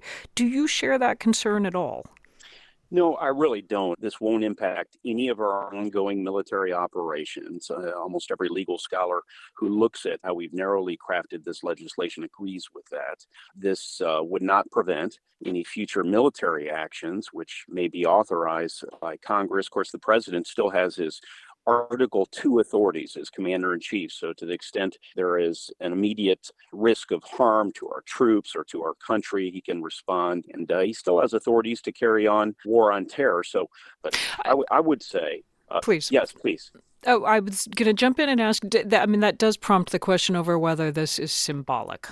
As you say, this would not impact current U.S. military operations. The White House agrees with that this would clearly improve our, our current uh, security posture in the Middle East. Uh, this is why top leaders in, in the current Iraqi government support this effort as a gesture of solidarity and, and partnership with them. After all, we have troops on the ground at the invitation of the Iraqi government right now in a, in a training capacity. And seeing as the war has long been over, it's now time to send a gesture of friendship and solidarity with them that, of course, uh, would tell our adversaries uh, that we stand next to our security partners and are prepared to work with them. Let me end with a final thought from each of you. Uh, again, we're speaking on the 20th anniversary of the U.S. invasion, and I introduced this segment detailing some of the costs of this conflict to the U.S. and to Iraq. Was it worth it? Senator Kaine, you first. Uh, I was not in Congress when the Iraq War vote happened, and so I have the benefit of hindsight. Others who were there didn't, but I think it was a mistake, um, and I think it, it ended up creating a situation where the removal of the government of Saddam Hussein elevated the power of Iran to do bad things in the region. But I will say this here's a great thing about our country. We have the capacity, and we've shown it over time, to turn an adversary into a friend. So there's hardly a better ally of the United States than Germany. There, Japan is a great ally, and the capacity to turn Iraq from an enemy into a friend is a tribute to the magnanimity of both nations. Senator Young there are many lessons to be learned from our war in Iraq. And I think if we had it to do all over again, uh, we'd do a lot of things differently. We need to learn those lessons as members of Congress. Uh, we need to internalize them and we need to apply them. Uh, to future circumstances around the world so that we can be held accountable uh, when our men and women have to go into conflict zones uh, to keep us free in the future uh, is Republican Senator Todd Young of Indiana and Democratic Senator Tim Kaine of Virginia. They are co sponsoring legislation that would revoke the authorization for the use of military force in Iraq. Thanks so much to you both for taking the time to talk it through with us. Great to be with you. Great to be with you today. Thanks. Humans can and must cut climate pollution as quickly as possible. That is the message from the United Nations. UN Secretary General Antonio Guterres announced the release of a major climate science report earlier today. We have never been better equipped to solve the climate challenge, but we must move into warp speed climate action now. We don't have a moment to lose. Rebecca Hersher from NPR's Climate Desk has more. The report doesn't mince words. The Earth is on track for catastrophic warming, and world leaders need to slash greenhouse gas emissions immediately. Here's Dr. Hoesung Lee, who led the writing of the report. We are walking when we should be sprinting. Here's what sprinting would look like, according to the report. No new power plants that burn coal, oil, or gas. No more subsidies to extract fossil fuels from the ground. Lots of investment in solar and wind, and big changes to how we farm, how and where we build homes, and how we warn people about extreme weather. Patricia Romero Lankao is a climate scientist at the National Renewable Energy Laboratory. She says the main message for world leaders is that there are already lots of practical options to tackle climate change. There are many available cost effective and affordable solutions to reduce emissions in transport, in industry, in housing, in our daily activities. The new report is really short, just 36 pages, which is the whole point. It's meant to be like a cheat sheet. If the first question on the pop quiz for world leaders was, How will you prevent catastrophic climate change? And the second question was, How will you protect your most vulnerable citizens? The poorest and most marginalized communities are the most vulnerable in all cities and in all regions. That includes in the US, where poor people, indigenous people, and people of color are more vulnerable to rising seas, to stronger storms, and deadly heat waves. And the report points out that globally, the people who are most at risk don't release a lot of greenhouse gases. Here's Inger Andersen, the head of the UN Environment Program. Climate change is throwing its hardest punches at the most vulnerable communities who bear the least responsibility. The authors stop short of suggesting specific policies to address that inequity, but the clear implication is that richer, more industrialized countries who are responsible for most of the climate pollution need to foot the bill to protect those on the front lines. The details of how that would work were the topic at last year's climate negotiations, and will likely be a big focus again at this year's negotiations. Scientists hope this report will help leaders agree on a path forward. Rebecca Hersher, NPR News.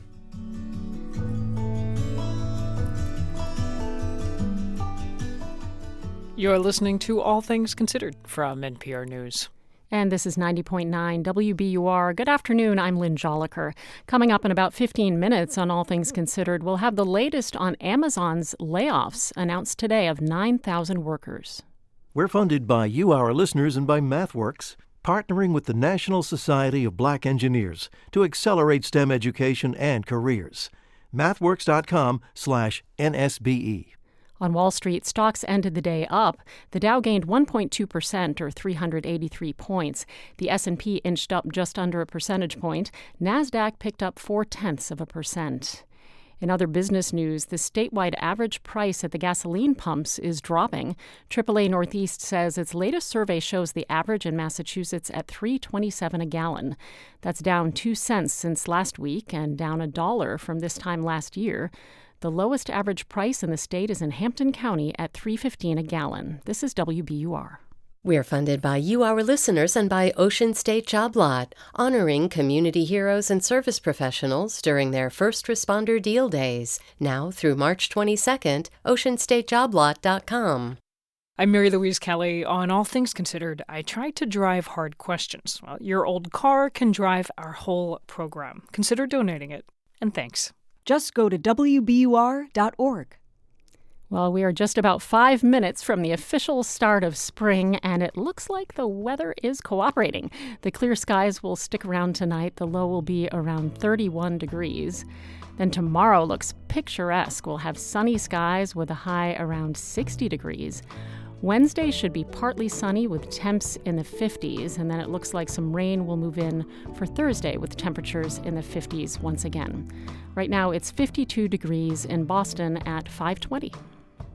Support for NPR comes from this station and from iDrive with Remote PC, providing remote access to PCs, Macs, and servers from anywhere. Designed to assist those working from home. More at remotepc.com and from Bank of America, offering access to resources and digital tools designed to help local to global companies make moves for their businesses. Learn more at bankofamerica.com/slash banking for business. And from listeners like you who donate to this NPR station. This is All Things Considered from NPR News. I'm Ailsa Chang. And I'm Mary Louise Kelly. Potato peels, a mostly empty jar of peanut butter salty crumbs at the bottom of a container of nuts. These were among the ingredients we assembled recently in a kitchen in the Washington suburbs for a cooking session with Tamar Adler, who has a new cookbook out. It's called The Everlasting Meal Cookbook, and as you may have guessed, it's a bit unusual. It is essentially an encyclopedia on the subject of leftovers, which Adler knows is a tough sell. I've even noticed that when I originally say it to people now, they often make a grossed out face. it's like a common, you know, I'm like, it's so, yeah, so it's like what you do with your rotten tomatoes and your dry bread and like there's visible disgust. But Tamar Adler's book is an argument that leftovers don't have to be disgusting or even disappointing. They can actually become better than they were when they went into your fridge. So many of our favorite dishes are actually only producible if you have you know what's left. Like yeah. ribollita is the example that I always use, but there are so many others. The classic Italian rustic soup. Love yeah, it. yeah. Which you need, you actually need, you know, cheese rinds and um, the the cooking liquid from beans and stale bread. Um, but fried rice, which I feel like everybody loves, um, is another perfect example where you can't you can't fry fresh rice. You need dry leftover rice. And then with this book, I really wondered whether one could like take the traditional recipe format for anybody who's used to using a recipe, but still learning how to look at an ingredient and meet it where it is. There's like this kind of like intermediate step of having a traditional recipe, but having it start with whatever leftover thing. Um, I want to throw in an example of how far you take this. Um, one ingredient that is often in my fridge, and then I think, why did I even bother to refrigerate this thing? Salad. And I've dressed it the night before, and there's like a few handfuls left of really soggy, wilted lettuce. You have not one but five ideas. Did you brainstorm those, or is this stuff you were actually doing? And then you're like, oh, I should share these ideas. There's one for, I, I think, a gazpacho type thing that I had already done. Um, but for the same reason that I was like, why do I always do this? You can't throw it out though, and also you with, could, you could, you could. No, but it's like been it, done in it's my house. emotionally hard because, especially if you've bought whole heads of lettuce, there's so much labor in there. You've you know, you've cut the leaves off of the head, you've washed them, you've dried them. If you've done all that and then you've made dressing and then you've dressed it, and like maybe you've bought good, beautiful, organic, you know, special lettuce, you don't want to throw it out. You're like, I put a lot into this. So I think the gazpacho recipe came of my just I didn't want my labor to disappear. You had another one you can that like really finely chop it up and throw it into a savory pancake. Like a, Oh, I was imagining yeah. like a potato pancake with my leftover lettuce and thinking, yeah, actually, yeah, could, that might be totally good. delicious. And any kind of you could do it. I have a cornmeal batter that it's great in. If you do a very very simple cornmeal pancake batter and then put finely chopped um, lettuce or salad in that, it's great. Um, and but then other ones I I I try, you know, I would I wanted there to be a number of recipes because it's so unlikely. And out of dressed lettuce, there's a recipe for a it, I think I call it a green sauce base, and it's so amazing. And it could be it becomes a vinaigrette. This is essentially pureed dressed lettuce with more vinegar and salt and maybe olive oil. When you add more vinaigrette ingredients to it, it becomes so good that the, the day I made it, I brought it to a dinner party and everybody there was like, This salad dressing is so amazing. I was like, That salad dressing Was made of yesterday's salad. salad." yeah. It was like it was like the mother and child reunion from the Paul Simon song. Do you find yourself intentionally cooking more so that you will have leftovers? Oh yeah. I mean, even when it's just, you know, the the three of us in my family, I will always cook a whole chicken. I don't cook one head of broccoli. I cook like two to three heads of broccoli and then use them over days. And if I think of it as like it's on the path, it's always on some arc toward a dish, then it looks different when I take it out. Also, it doesn't look like a leftover from Monday. It looks like who are you today on Tuesday? And with that, we get to cooking. Should we do empty nut butter noodles? Let's do it. Okay. This is where that empty peanut butter jar comes in. To the untrained eye, it is empty, but in fact, it has just enough peanut butter clinging to its sides and bottom to provide the base for the sauce that we're about to make. Into the jar goes a quarter cup boiling water, This is the technical part. So let me close it up and shake it. highly technical. Highly technical. Culinary school. You can see it starts to come the it starts to come off the sides. Yep, kind of light brown Light peanut butter water. sludge. Let's stir it. At, at one point, I talked about um, wanting to change the name of my book from the Everlasting Meal Cookbook to um, Beautiful Brown Food because, it, I mean, if you're gonna get into this sort of evolution of food mindset, you have to embrace tan. Now, the whole sauce, it's made right in this jar. So in goes a clove of garlic, mashed with a pinch of salt. Also, the juice from one lime, which we forgot to have ready. But remember, the name of the game here is use what you have. this is like super Everlasting Meal Cookbook because we're gonna use a lemon. Citrus substitution, Citrus substitution. plus a quarter cup fish sauce, a tablespoon of sugar, then a chili, fresh or dried, whatever you've got. So, what are we working with here? This looks like a jalapeno. How's your spice tolerance? Oh, yeah. Yeah? I love spice. I'm gonna leave those in then. Okay. Great. If you don't love spice, then you would take out the seeds. Now, a final shake. And it's ready to toss with a pound of cooked rice noodles, whatever herbs you have around. We used basil and cilantro and julienned cucumbers, or in our case, carrots, or really anything. It could be just the noodles. It's it's really not about what it's supposed to be at the end. It's about what you have and how much time and patience you have to get to the meal. Then out come the bowls. Should we try it? Here we go. They're really good, right? They're totally flavorful. Mm-hmm. They don't taste like your empty peanut butter jar. And this is the message that Tamar Adler is evangelizing that what was once good can be good again in a new way, and that you can transform it. We all have stale bread. I mean, it's, I, I feel like there's always one bendy stalk of celery in every fridge. If there isn't, it like repopulates itself. Start with what you have, she says. Keep your skepticism in your pocket. Stay open. I think once you start, things seem more promising. Tamar Adler's new book is The Everlasting Meal Cookbook Leftovers A to Z. Find the recipe for empty nut butter jar noodles on our website, npr.org. Plus, another literally scrappy dish scallions and cheese on top of crispy potato peels. They're definitely what you would, you know, they're like generally treated as animal food or garbage or compost. So we're going to roast them.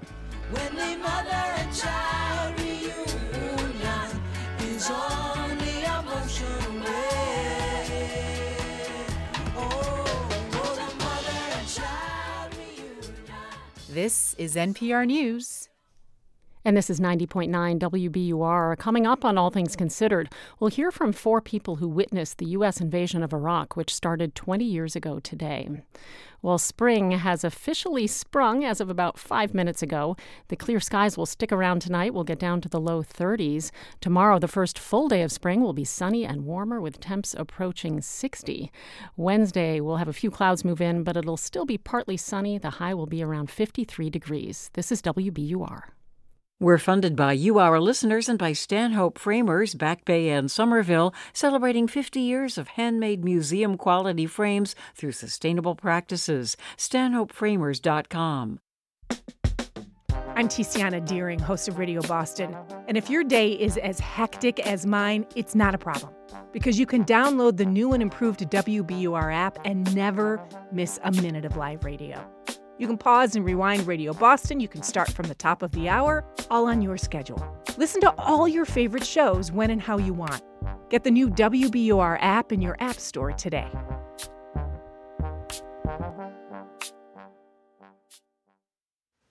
Live from NPR News in Culver City, California, I'm Dwane Brown.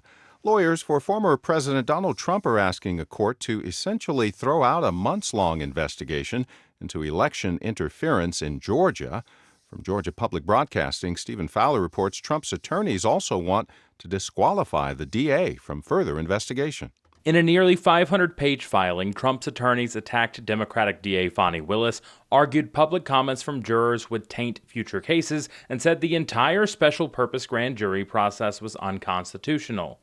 Trump was never asked to appear before the body, and it's not clear if he's facing charges in the probe but his lawyers say that none of the evidence compiled during the eight month inquiry should be used to prosecute anyone.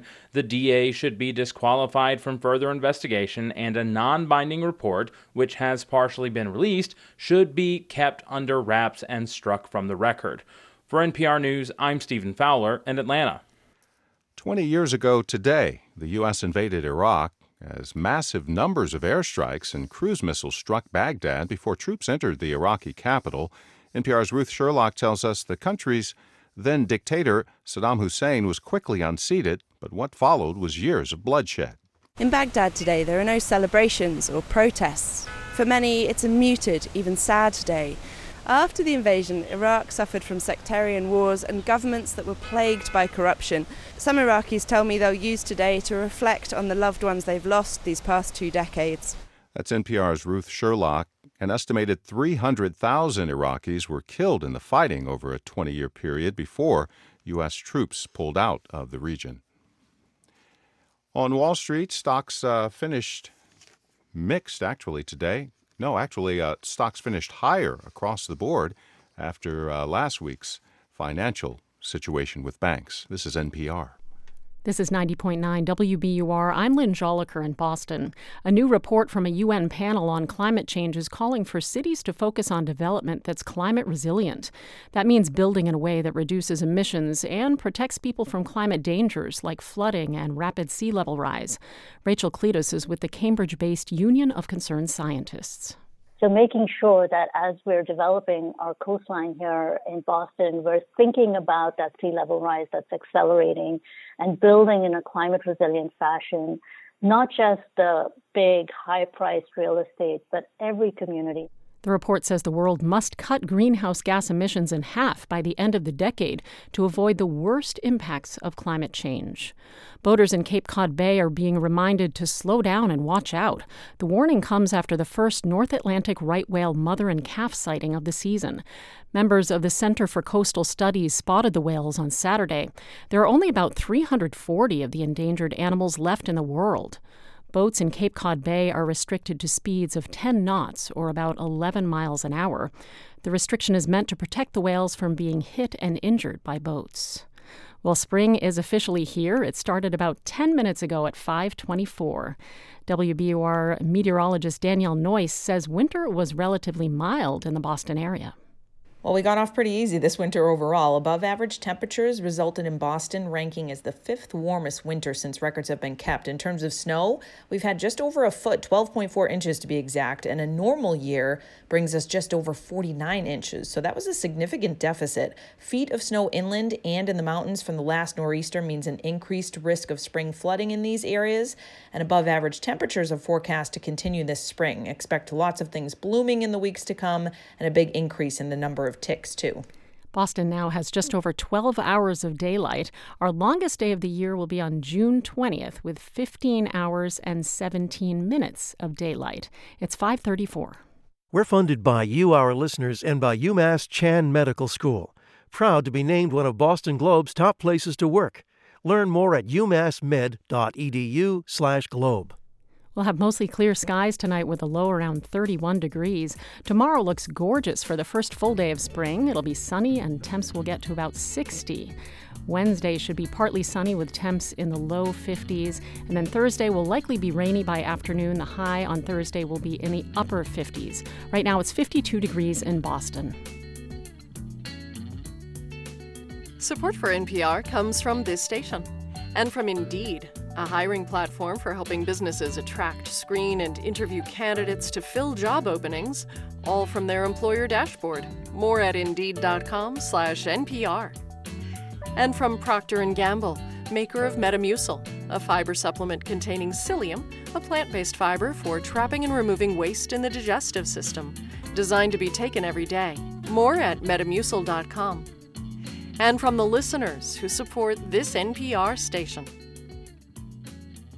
From NPR News, this is All Things Considered. I'm Mary Louise Kelly in Washington. And I'm Ailsa Chang in Culver City, California. House Republicans are meeting at a retreat in Orlando, Florida this week. They had planned to showcase their agenda now that they're in the majority, but former President Trump is dominating the conversation. Manhattan's district attorney is considering charging Trump in connection with hush money paid to adult film actress Stormy Daniels. Now, there has been no official announcement of any plans for an indictment but Trump claims that he will be arrested as early as Tuesday. NPR National Justice Correspondent Carrie Johnson in Washington, D.C., and Congressional Correspondent Deirdre Walsh in Orlando join us now to discuss the latest. Hey to both of you. Hey there. Hey there. All right, Carrie, let's start with you. Can you just bring us up to speed here? Why is Trump making this claim that, that he could be indicted this week? Well, we know that District Attorney Alvin Bragg has been looking into whether Trump broke the law by paying hush money to Stormy Daniels. She claims she had an affair with Trump years ago, and Trump's former fixer, Michael Cohen, paid her $130,000 in exchange for her silence during a key moment in his 2016 presidential campaign. Cohen ultimately pleaded guilty to federal charges. Now, this New York grand jury is examining how he was reimbursed and if that method may have violated the law.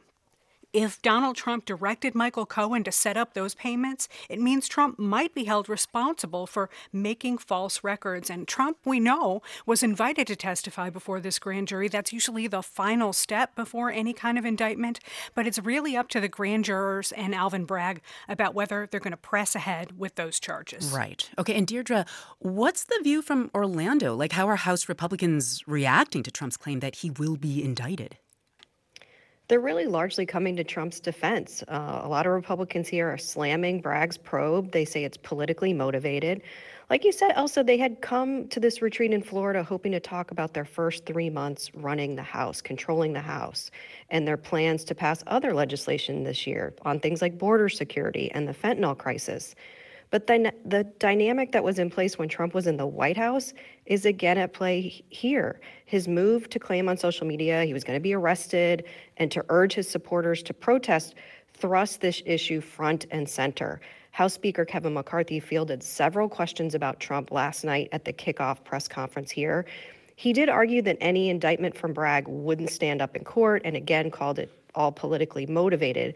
But McCarthy did break with the former president over Trump's message to his supporters that they should protest. The speaker disagreed when he was asked about that.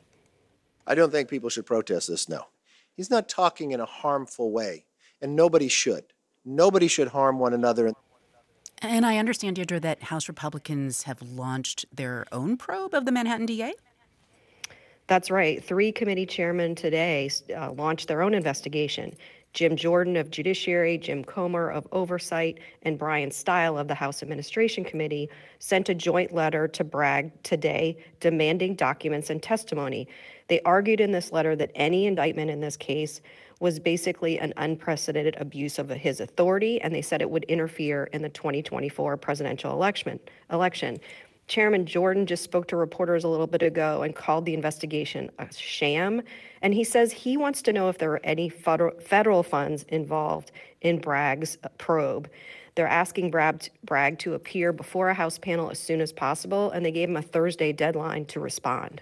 Wow. Okay, so Carrie, are they likely to get what they want here? That is, actual testimony from Bragg while he is still investigating the former president. Uh, they shouldn't hold their breath, Ailsa. Uh, it's unlikely Bragg or the grand jury would want to share any details at this very sensitive stage. And we do have some precedent for this. Congress has been demanding details from the U.S. Justice Department about its probe of the president's son, Hunter Biden. DOJ has basically told lawmakers they balance oversight requests from the Hill against the interest of protecting the investigation and in its integrity. DOJ won't confirm or deny pending investigations or provide any non public information to Congress about them. So I don't think they're going to mm. get very much out of Alvin Bragg either. Yeah. Well, Deirdre, let me ask you, what do you think this whole episode tells us about Trump's political standing right now in the Republican Party? I think just the rush from all corners of the House Republican Conference to defend Trump just shows he's the dominant figure in the party. There was a really interesting moment today then when Florida Republican Marco, Mario Diaz-Balart was asked about Trump's place in the party. Obviously, we have I have great respect for the former uh, president of the United States, um, but uh, as far as you know, who the leader of the party is, I will tell you right now, I, I, I think the leader of the party is is the Speaker of the House. But other Trump supporters are warning if Republicans don't stand with Trump, voters will backlash. They will hear backlash from voters. That is NPR's Deirdre Walsh and Carrie Johnson. Thank you to both of you. Thank you. Thanks. Another week, another mass layoff announcement from the tech sector. In a memo to employees today, Amazon CEO Andy Jassy said the company is cutting another 9,000 jobs. NPR's Andrea Hsu reports, and we will note that Amazon is among NPR supporters and pays to distribute some of our content. Andy Jassy first forecast that layoffs were coming to Amazon last fall. The company had grown rapidly in the pandemic as demand for online services soared. Its overall headcount doubled in size from 2019 to 2021 to 1.6 million. But things started to change a lot. Here was Jassy at the New York Times Dealbook Summit last November, looking back at a wild 2022. It looked like we were coming out of the pandemic, and, and then Omicron happened and the war in Ukraine happened and the inflationary environment that we're in happened and you know now a very uncertain economy. Sure enough just after the new year jassy announced amazon was eliminating 18000 positions. And today he said 9000 more would be cut over the next few weeks the cuts are not in warehouses. They're hitting Amazon's corporate side hard. Its cloud computing division, known as Amazon Web Services, its advertising and people teams, and Twitch, its video game streaming platform. This announcement is not a surprise. It seemed like it was just a matter of time before we heard of additional layoffs. Arun Sundaram is an analyst with the investment research firm CFRA. He says there could yet be more layoffs at Amazon and elsewhere in tech later this year. It'll really depend, he says, on what's happening more broadly with the economy. From the beginning of this year to today, I think there is a lot more volatility. We've heard of what, what's happening to the banking sector right now. And I think that raises the risk of a recession this year. And so he says big tech is playing it safe, reining in spending. Amazon is far from alone in announcing mass layoffs. Google, Microsoft, and Salesforce have collectively shed tens of thousands of jobs since January. Last week, Facebook's parent company Meta announced its second round of cuts, with CEO Mark Zuckerberg calling 2023 the year of efficiency. In his note to employees today, Andy Jassy said Amazon would still be doing some limited hiring in strategic areas. One of those areas, Sundaram said, could be healthcare. About a month ago, they closed on One Medical. It seems like they're still tr- continuing to invest in that healthcare space and really trying to disrupt that area. He says the strategy now appears to be more selective, finding areas that can profitably grow, rather than growing the company at all costs. Andrea Hsu, NPR News. Support for All Tech Considered comes from BetterHelp. Committed to supporting mental health through therapy, clients are matched with one of 25,000 therapists and can communicate via video, chat, or phone at betterhelp.com/public. This is NPR News. China's leader Xi Jinping landed in Moscow today on what he called a journey of friendship, cooperation, and peace. The trip comes hot on the heels of China's surprising assist with Iran and Saudi Arabia, helping the two rivals reestablish diplomatic relations after a seven year pause. And that has got some wondering if Xi can repeat the trick with Russia and Ukraine. And NPR's John Ruwitch takes a look. Four years ago, when Xi was last in Moscow, he and Russian President Vladimir Putin visited pandas in a zoo, made pancakes topped with caviar, and toasted each other with vodka. This time, the backdrop is a bit graver. The Russian army is bogged down in Ukraine, Putin is isolated by Western powers, and the International Criminal Court issued a warrant last week for his arrest for war crimes. For Xi Jinping, though, the trip is worth it, says Rana Mitter, a professor of Chinese history and politics at the University of Oxford. My sense is that Xi Jinping's visit to Moscow in the short term has very little downside for Xi. That's because Beijing has fostered the perception that this visit is not only about deepening ties with Russia in the face of U.S. pressure, China also says it wants to see peace in Ukraine and stands ready to help make that happen. Last month, the government issued a 12 point position paper that laid out broad principles for winding down hostilities. And then in early March, that's Chinese state TV trumpeting the Iran Saudi deal. It surprised a lot of people and showed Beijing taking rare initiative to advance diplomacy in another part of the world.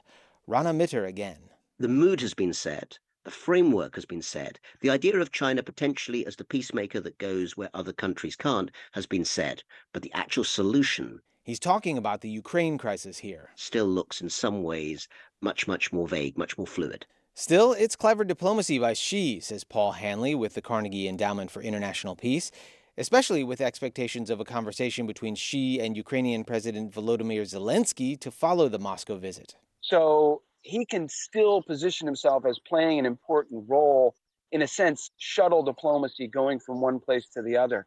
And now his trip to Moscow to meet with Putin looks very different, and he will get less international criticism for it.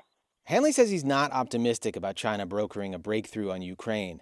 That's based on his experience at the National Security Council during talks on North Korea's nuclear program over a decade ago. Our greatest frustration in the six party talks was when North Korea would come in with a position that was nowhere in the universe of anything that was reasonable. And we were frustrated China would not put pressure on North Korea or twist North Korea's arm to say, look, you've got to get in a better position. And he doesn't see Xi putting pressure on Putin. If the Russian leader shows interest in finding a resolution to the Ukraine conflict, Xi can work with that. If not, Xi can at least say he tried. Sun Yun with the Stimson Center think tank in Washington, D.C., says Xi's trip will mostly focus on China Russia bilateral ties. They've blossomed in the past year. And as for the Ukraine conflict, China doesn't see this war as China's war, and China doesn't see the ending of the war as China's responsibility. But she says, as a rival of the US and a neighbor of Russia, China could not afford to be silent. John Ruwitch, NPR News.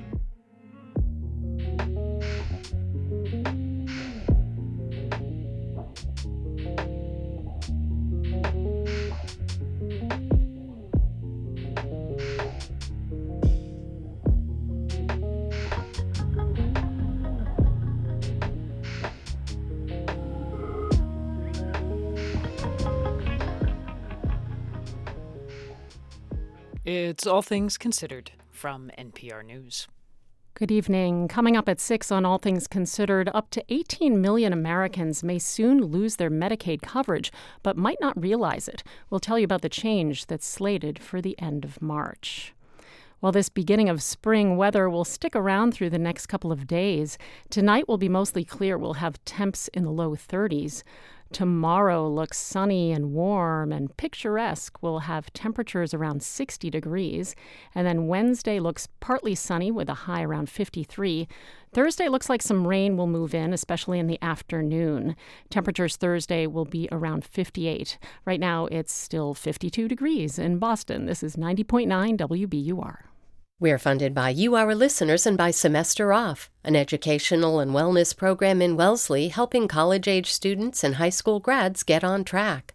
Academics, executive function coaching, yoga, and counseling are designed to help develop resilience, improve confidence, and learn new skills. Summer semester starts June 5th semesteroff.com, and Bassberry and Sims Healthcare Law Practice, advising academic medical centers and healthcare providers on complex legal matters nationwide. More at bassberry.com. I'm Tiziana Dearing. Tomorrow on Radio Boston, mental health care mandated by a court. Massachusetts is one of only three states where a judge can't mandate outpatient mental health care should they be able to? From the newsroom, reporter Deborah Becker takes us into the debate. That's Radio Boston tomorrow at 11, only on 90.9 WBUR, Boston's NPR news station.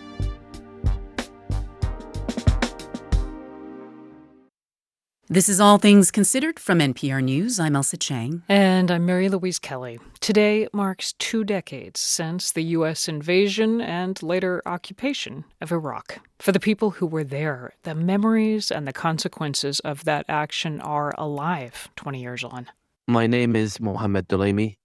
I was living in Fallujah. I was an engineering student.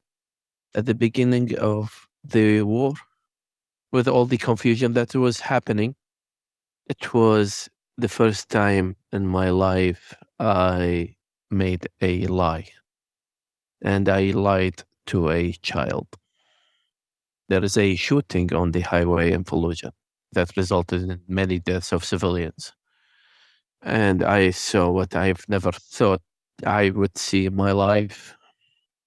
So many cars shot so many people lying on the side of the street. One of the cars was a pickup truck. Father was on driver's seat, he was killed.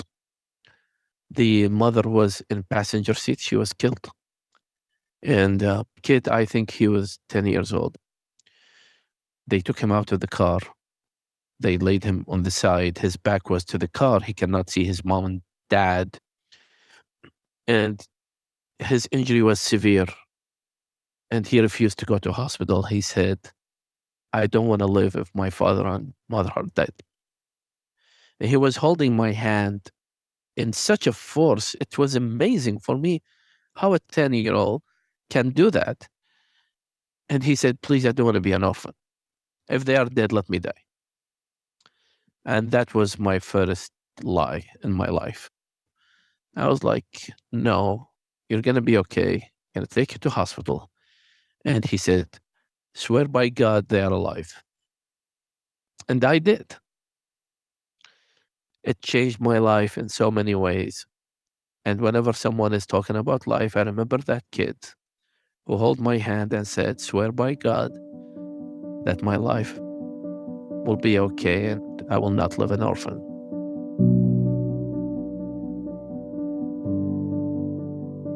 My name is Kayla Williams, and I was assigned to the 101st Airborne Division, Air Assault, as an Arabic linguist.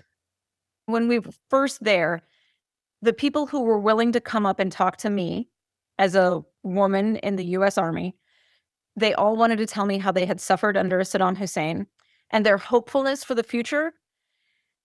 And I was there when that started to turn and to curdle as we were unable to provide security, unable to keep the electricity on. Years later, some folks called it man on the moon syndrome. You Americans could put a man on the moon. What do you mean you can't do X, Y, or Z here in Iraq? And you could see the anger starting to come. You could see the rage. You could see people losing their hope and getting more and more frustrated and shooting at us. And at that point, when people I knew were getting getting hurt, I at least am not mature enough to have been able to not get angry. It's really hard to keep an open heart towards people who are trying to kill you. So, you know, I think that curdling was happening on both sides. And that took some time after coming home for that sense of, of empathy to return. And thinking back to how young, how young everyone was, and what we ask of people who are barely adults is uh, kind of shocking today.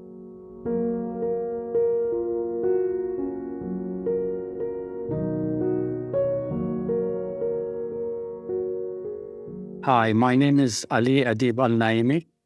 When the war started, I was working as a translator in a contracting company. I had this perception that Americans were always ready, you know, the biggest country in the world, the superpower. And what shocked me actually was the lack of preparation. I remember how devastated I was as an Iraqi because of the looting of the National Museum. As you know, Iraq is the land of Mesopotamia, and we have antiquities and we have a civilization that goes back 6,000 to 7,000 years. The museum was without any kind of protection for days, while troops were protecting other facilities in Baghdad, buildings like the oil ministry. Imagine the Metropolitan in New York open for looters for two or three days.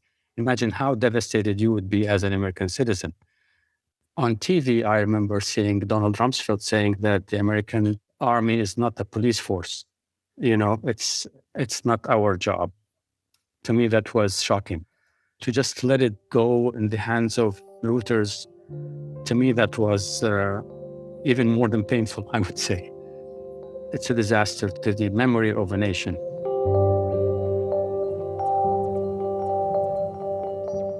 My name is Carlos Gomez Perez.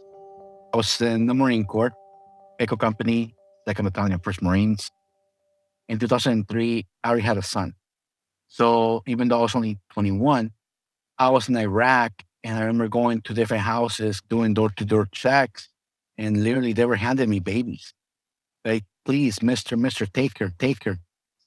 My child's back home and you're giving me your kid so that I can take him to somewhere better replaying in my mind is that. And no one prepared us for it. We didn't know how to deal with it.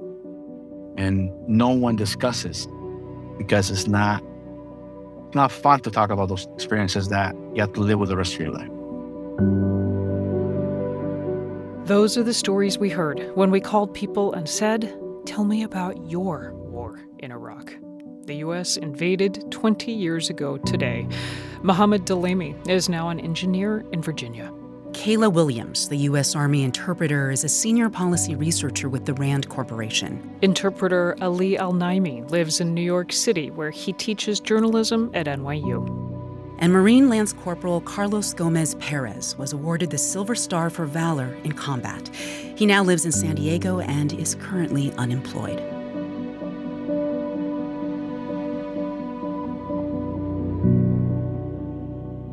NPR will continue to bring stories of the Iraq War throughout this week. On tomorrow's morning edition, Abu Ghraib prison, where photos of the American military abusing detainees shocked the world. We'll meet one man who says he's only half human. 20 years later. To hear that firsthand account, turn on your radio or ask your smart speaker to play NPR.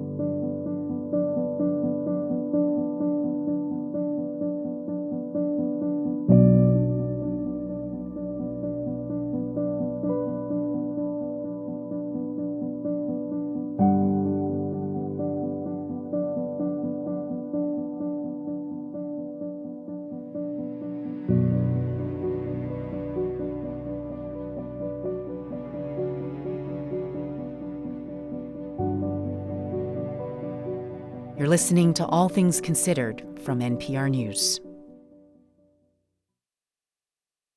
Support for NPR comes from this station and from Fisher Investments. Fisher Investments' team of specialists offer guidance on investing, retirement income, and Social Security. FisherInvestments.com. Investments in securities involve the risk of loss. And from EBSCO, currently hiring and committed to letting people thrive. Information about hybrid and remote positions is at careers.ebsco.com. And from Subaru, introducing the 2023 Solterra, an all-electric zero-emissions SUV with the standard capability of symmetrical all-wheel drive. Learn more at subaru.com/slash Solterra. And from the John S. and James L. Knight Foundation, helping NPR advance journalistic excellence in the digital age. This is 90.9 WBUR. Coming up in about 20 minutes on All Things Considered, the Navajo Nation says it isn't getting the water the federal government is supposed to deliver from the Colorado River. The case is raising questions about overall use of the river. Coming to City Space Tuesday, April 4th, Olympian and long distance runner Kara Goucher. She'll discuss her new memoir on one of the biggest scandals in running history. Tickets at wbur.org slash city uh, slash events. It's 52 degrees in Boston. This is 90.9 WBUR. We're funded by you, our listeners, and by Ocean State Job Lot, rewarding community heroes during their first responder days, now through March 22nd. For details, visit oceanstatejoblot.com. I'm WBUR City Space Director Amy McDonald, and this is 90.9 WBUR FM Boston 92.7 WBUA Tisbury, and 89.1 WBUH Brewster. Listen anytime with our app or at WBUR.org. WBUR, Boston's NPR news station. A pandemic era Medicaid rule is about to end, but millions of Americans who could lose coverage might not realize it. We fully expect in April for people to call us from the pharmacy. That's often where they learn that, oh, my Medicaid doesn't work. It's Monday, March 20th. This is WBUR's All Things Considered. Good afternoon. I'm Lynn Jolicoeur in for Lisa Mullins. Also ahead, a battle between a tribal nation and the federal government over river water. And the for-profit Bay State College in Boston loses its accreditation and has to shut down. At 6:30 on Marketplace, the crisis of confidence around banks. Many are having to reassure their customers that they have the cash to keep them whole. They don't want people to watch on the news and see one or two or three banks failing and think my money isn't safe in banks. I need to go take it out and put it under my mattress or whatever. It's 6:01. The news is first. Live from NPR News in Washington, I'm Jack Speer.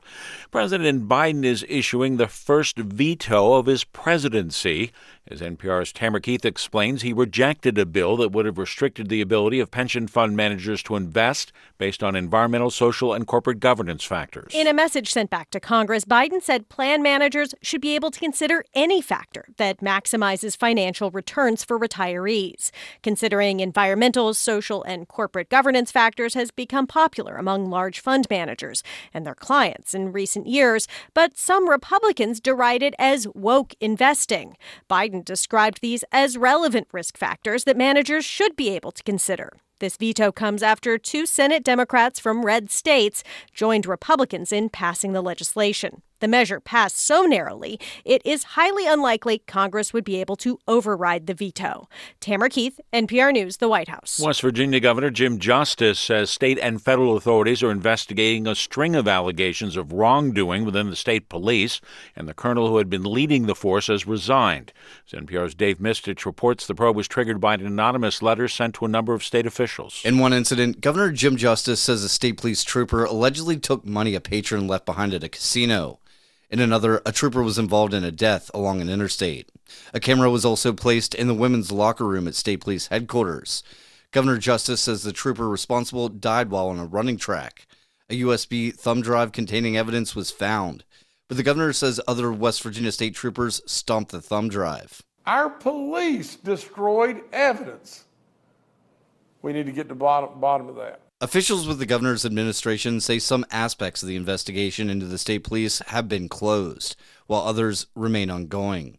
Dave Mistich, NPR News, Morgantown, West Virginia. Secretary of State Antony Blinken is calling for accountability in Ethiopia's ongoing civil war, where he accuses both sides of committing war crimes. He's just back from a trip there, as NPR's Michele Kelemen reports. Secretary Blinken says his team reviewed the law and the facts and determined that war crimes were committed by members of the Ethiopian National Defense Force and rebels in Tigray, along with forces the government brought into the Tigray conflict from the Amhara region and from Eritrea. As I discussed with both sides during my visit, to build a durable peace, there must be acknowledgement of the atrocities committed by all parties, as well as accountability, together with reconciliation. He says a ceasefire has saved lives, but adds that doesn't erase what happened over the past couple of years in northern Ethiopia. Michele Kelemen, NPR News, the State Department. U.S. financial markets gained ground today despite turmoil in the banking sector. The Dow is up 382 points. You're listening to NPR News. This is 90.9 WBUR. Good evening. I'm Lynn Jolicoeur. Bay State College in Boston will close its doors this summer. Today, the school officially lost its accreditation from the New England Commission of Higher Education, which rejected an appeal from the college to continue operating. WBUR's Max Larkin has more. So, this represents kind of a devastating, if not unexpected, blow to Bay State College. Certainly, the college has been struggling with its finances for years, and uh, creditors didn't seem to like that they put too rosy a picture on their money situation as well as their enrollment projections. So, this represents a creditor's final step, kind of laying the path for the college to either graduate its remaining students or see them transfer to other schools by the end of August. Bay State College says it's disappointed by the decision and will soon share more information on how it'll help students find new schools. Boston City Councilor Ricardo Arroyo wants to ban the sale of nips in Boston. Those are miniature bottles of alcohol. Critics say the bottles contribute to massive amounts of litter, public intoxication, and other alcohol related incidents. On Wednesday, Arroyo will ask the full City Council for a hearing on his proposal. Other nearby cities, including Chelsea and Newton, already ban the sale of nips. As it warms up, you should be on the lookout for ticks. The Centers for Disease Control and Prevention says a tick borne disease called babesiosis is now regularly occurring in New Hampshire, Maine, and Vermont. That was already the case in Massachusetts. The disease causes flu like symptoms that can turn into lung infections if untreated. Edouard Vannier studies the disease at Tufts Medical Center. He says the illness spreads when it's warm the spread of disease might have been accelerated by warmer temperature. So uh, there is possibly an impact of climate change on this uh, uh, spread northward. Vannier says wearing long pants outdoors reduces the exposure. Tick repellents and showering after hikes are also effective. Well, taking a look at the forecast, the clear skies will stick around tonight. We'll get down to about 31 degrees. Tomorrow will be sunny and warmer with temps approaching 60, and then Wednesday we'll have a few more clouds move in. It'll be partly sunny with a high about 52. This is 90.9 WBUR. We're funded by you, our listeners, and by Heather Sturt Haaga and Paul G. Haaga, supporting African Wildlife Foundation, working to ensure the future of Africa's wildlife and wild lands. Learn more at awf.org. This is All Things Considered from NPR News. I'm Ailsa Chang in Culver City, California. And I'm Mary Louise Kelly in Washington. As many as 18 million Americans could lose their health insurance over the coming months, and many don't even realize it. That is because a federal rule that protected people's Medicaid coverage during the pandemic expires at the end of March. NPR's Maria Godoy reports. Before the pandemic, people often got dropped from Medicaid, not just when they were no longer eligible, but because keeping your coverage involves a lot of red tape. It's a big hassle.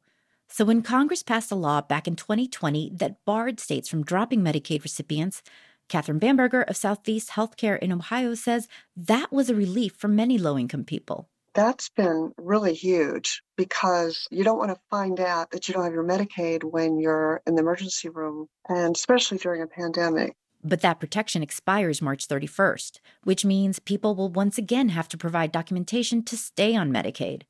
Stephanie Jorgensen is a 33 year old single mother of two in Columbus, Ohio. She says the process can be incredibly frustrating. Gathering all of the verifications is like the most stressful part.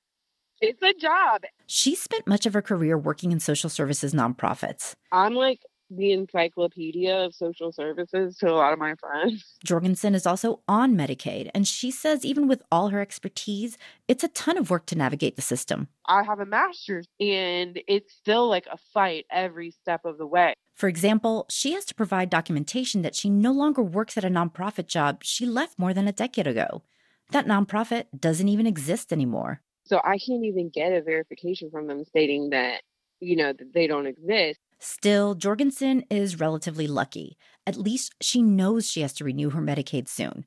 A recent survey from the Urban Institute found that nationwide, the majority of Americans enrolled in Medicaid don't know they'll need to act to keep their coverage. Catherine Bamberger of Southeast Healthcare says the reality is many people won't realize they've lost Medicaid coverage until they actually need it. We fully expect in April for people to call us from the pharmacy. That's often where they learn that, oh, my Medicaid doesn't work. Ohio has already started sending out renewal packets. At least 200,000 people in the state are expected to lose coverage starting in April. But that's just the people who will no longer be eligible. Many others who are eligible will nonetheless be dropped from Medicaid because the state can't reach them. You've got a disproportionate number of people here who are not computer literate and whose housing is unstable. Many people have moved since the last time they had to renew their Medicaid three years ago so they may not get their renewal notice. Samuel Camacho is a health insurance navigator with the Universal Healthcare Action Network of Ohio. He says language is another major barrier. Most individuals are going to be vulnerable because of their lack of English. So they may receive a letter, but they can't read it. Camacho helps Spanish speakers in the Columbus, Ohio region with their Medicaid paperwork.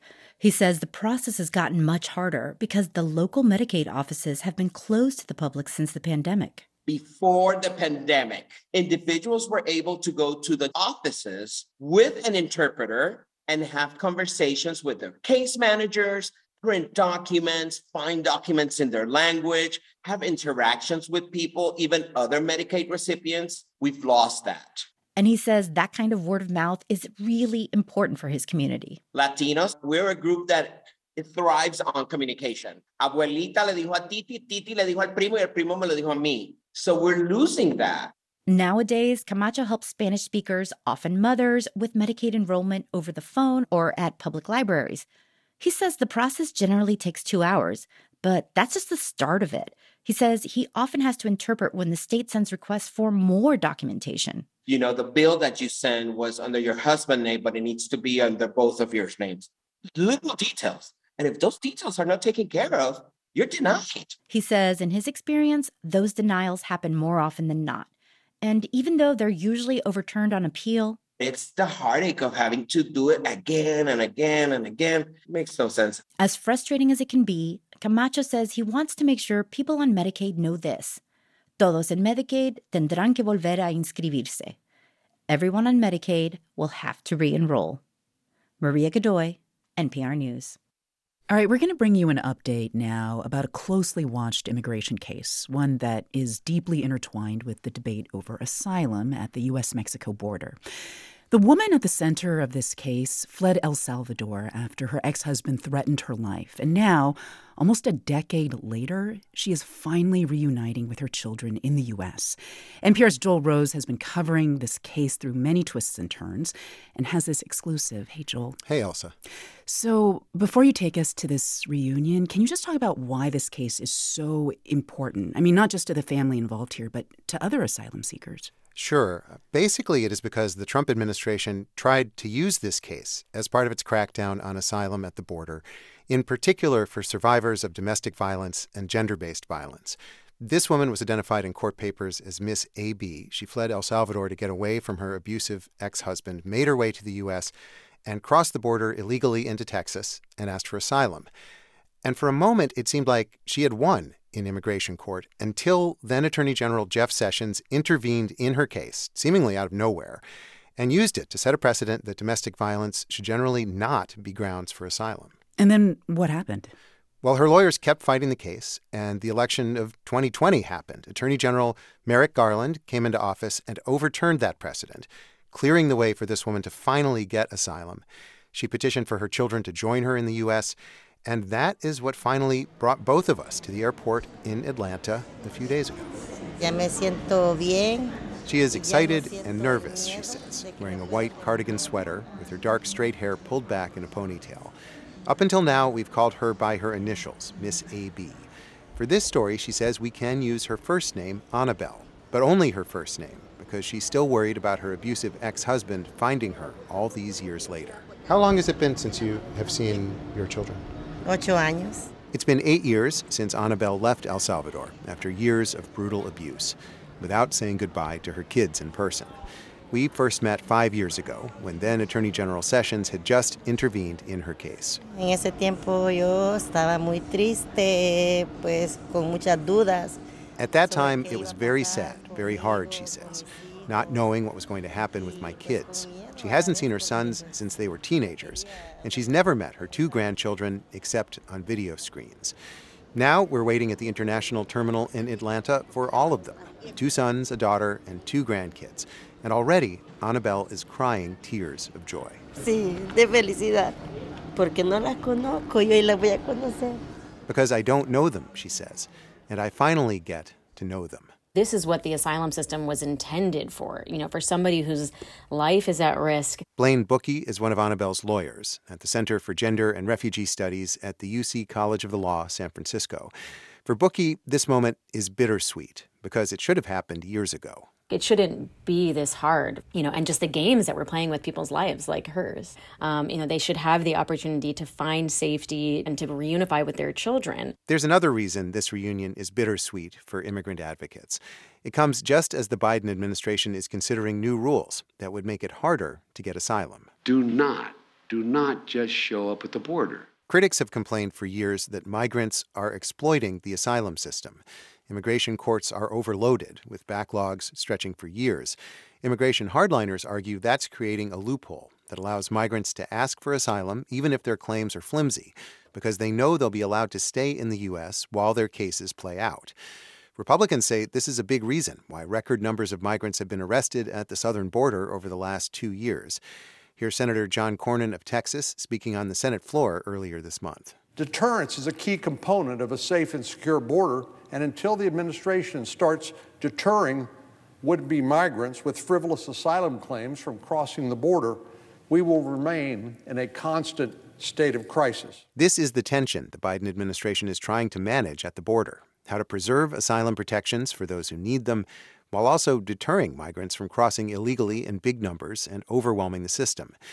The Biden administration has proposed a rule that would make it harder to get asylum if you've crossed the border illegally without first seeking protection in Mexico or somewhere else along the way.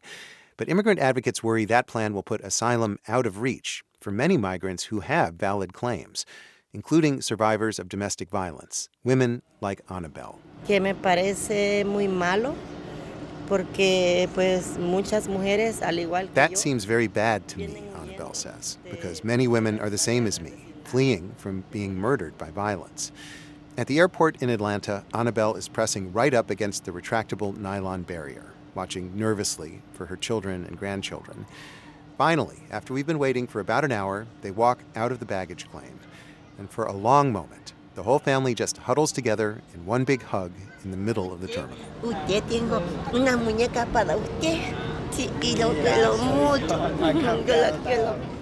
Annabelle squeezes her three year old granddaughter. One of her two sons tosses the kid playfully up in the air, and Annabelle gently scolds him to be careful. In the morning, they'll all head off to her home a few hours away to start their lives together again and celebrate at her favorite restaurant, the Chinese buffet. When we sit down to talk this time, I hear something new in her voice relief. Mi corazón saltó de alegría. Yo dije siempre que. My heart jumped for joy, Annabelle says. I always said I wasn't complete when they were in El Salvador. I was 50% happy and 50% sad. Now I feel 100% happy. Ahora me siento 100% feliz. Annabelle's lawyers know all about mixed feelings. They share that happiness, but they also worry that cases like hers may soon be harder to win. Joel Rose, NPR News, Atlanta.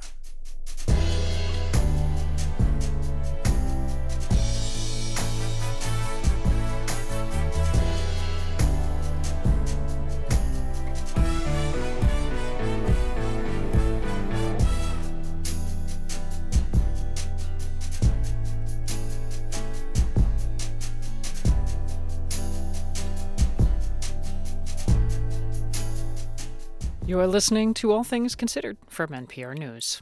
This is 90.9 WBUR and WBUR.org. Good evening. I'm Lynn Jolicoeur. Coming up at 6:30, one reason the Swiss government forced a sale of Credit Suisse was to protect the Swiss banking brand. Marketplace will look at what the state of that brand actually is. We are funded by you, our listeners, and by Celebrity Series. Chineke Orchestra performs Samuel Coleridge Taylor, Stewart Goodyear, and Florence Price, March 22nd at Jordan Hall. CelebritySeries.org. On Wall Street, stocks ended the day on an upswing. The Dow picked up 1.2% or 383 points.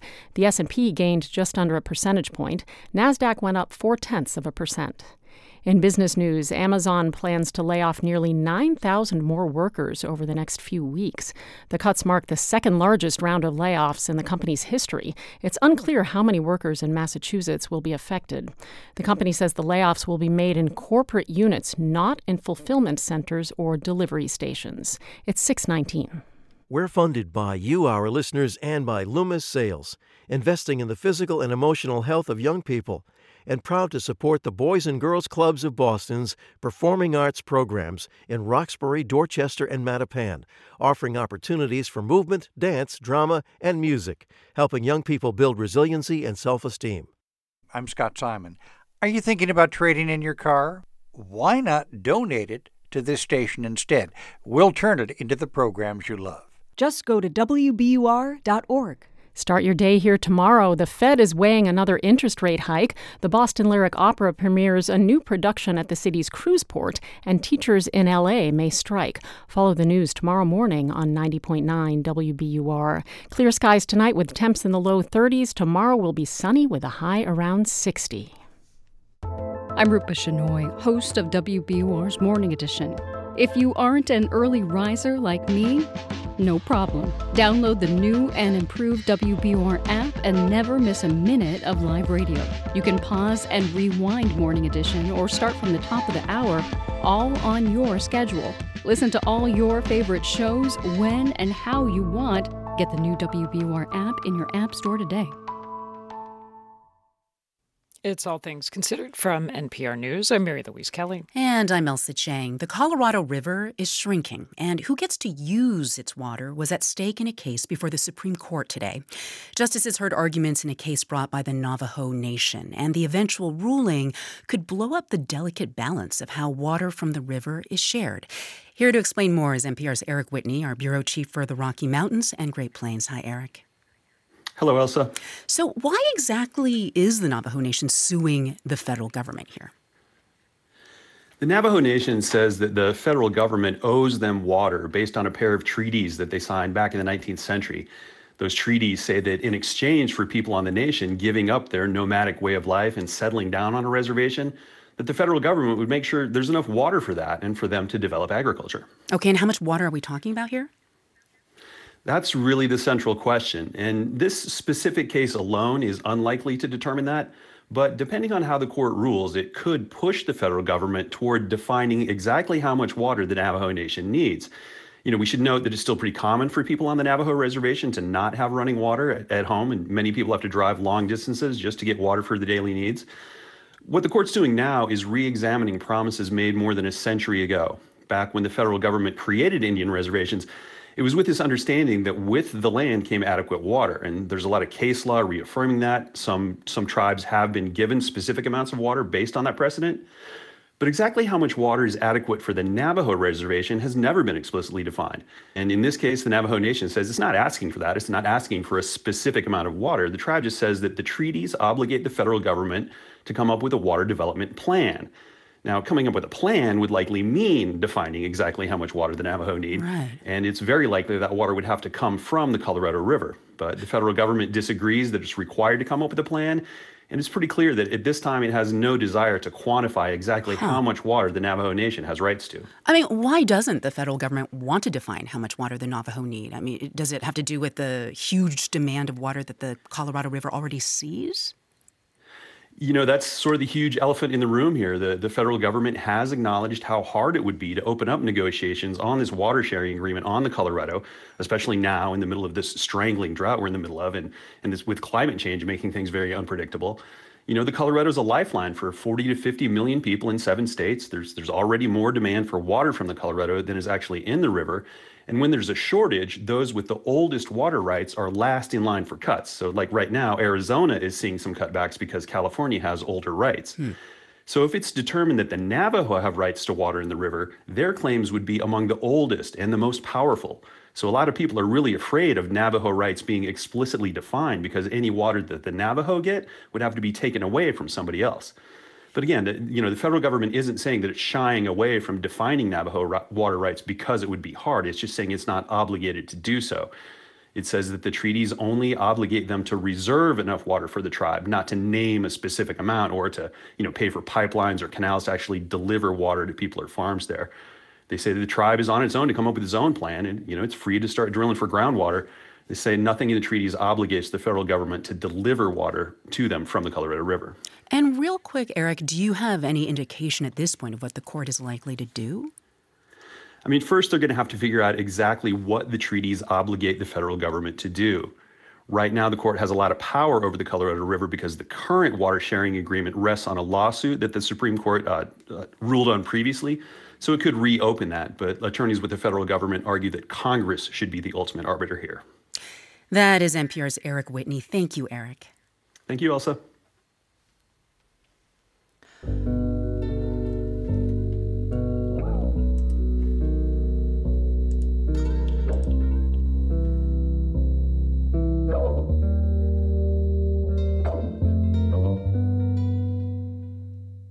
Right now, the world's number one competitive pinball player is 19 year old Escher Lefkoff from Longmont, Colorado. So, how does one become the world's number one competitive pinball player? Lefkoff says by learning lessons that apply beyond the game. Colorado Public Radio's Matt Bloom has this story. On this game, every single time you start, you get a ball on the right flipper. You control everything that happens in the game. And if you make a decision that ends with you draining, then that's on you. Escher Lefkoff is playing a game inside a barn on his family's farm. It's full of rows of dozens of flashing bright pinball machines from classics like Ready Aim Fire to more modern games like Jurassic Park. Fossil collected. Escher's journey to the top of the pinball world started here when he was just old enough to walk. His dad, Adam, a collector and competitive player, coached him. He'd bring Escher along with him to a local arcade. and it became a regular every weekend escher and i would go to lions and play pinball he really enjoyed playing it from the earliest of age Escher would stand on a wooden stool between his dad and the machine so he could watch him play. And when he saw a trick he wanted to learn, they would come home to the barn and practice it together. I remember um, there was this one skill called drop catching, which is very difficult but very useful. And we went on Indiana Jones when I was like nine years old in our basement, and he took the glass off, and we sat there for about 20 minutes just practicing over and over and over again. And then three weeks later, I was great at it. After a while, they realized Escher was pretty good. Imagine if you played baseball and every single ballpark was completely different. And so the kids growing up, they on these complicated games, I can't keep it all straight. Escher's sharp memory of different games has helped him crush the competition, like during the recent World Championships in California. 15 seconds again. Lefkoff beat out a veteran player in a Flash Gordon themed game. He got it! By 6,000 points. points. He wins Oh it! And the moment I saw my score pass 1.5 million, that's when I turned around and gave my dad a hug after I won. That was more than a hug. You Yeah. jumped Uh, into jumped my in. arms. Oh my goodness. Wins it! Unbelievable! The trophies he's won over the years line the walls inside the family's pinball barn. Escher and his dad have played over 200 tournaments together. I could beat three year old Escher and five year old Escher with one arm tied behind my back, but 16 year old Escher and 19 year old Escher has been kicking my butt for the last few years. Yeah, when I was about 13 is when it swapped to us being about even, and then 16 was when I started. Yeah, there's a serious inflection there's- point you can there. See, yeah. Besides all the competition and rankings, they just love the game and everything it has to offer. The physicality of the buttons and flippers, and of course, the silver ball. You have this ball in play. No matter what you do, that ball is going to drain. You cannot play forever. We are going to die. That is just a fact of life. So it really depends on what you do with the ball, with your opportunities. Escher's taken that philosophy from his dad to heart. That's why having a plan in pinball is so important because you got to know what you're doing next. Have an end goal. His latest goal hold on to the crown as long as he can. For NPR News, I'm Matt Bloom in Longmont.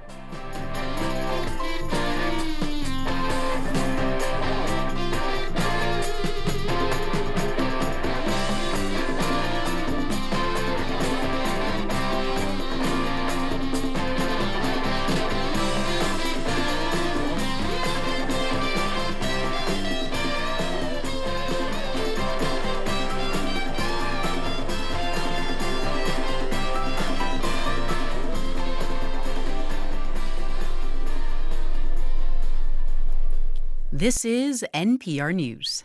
And this is 90.9 WBUR. Well, it's been a day of traffic delays getting onto or exiting Cape Cod at the Sagamore Bridge. This morning, the Army Corps of Engineers began a maintenance project on the bridge. The work the work has reduced the four lanes of traffic down to two. It's scheduled to wrap up before Memorial Day weekend.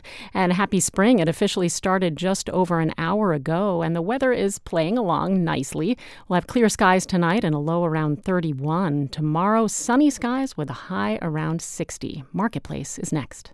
We're funded by you, our listeners, and by Boston University School of Music, with a free concert at Symphony Hall Saturday, April 1st. Reserve at bu.edu slash CFA slash Symphony Hall. And the Music Emporium, guitar sellers for more than 50 years, celebrating the enduring presence of music made on the front porch and center stage. TheMusicEmporium.com.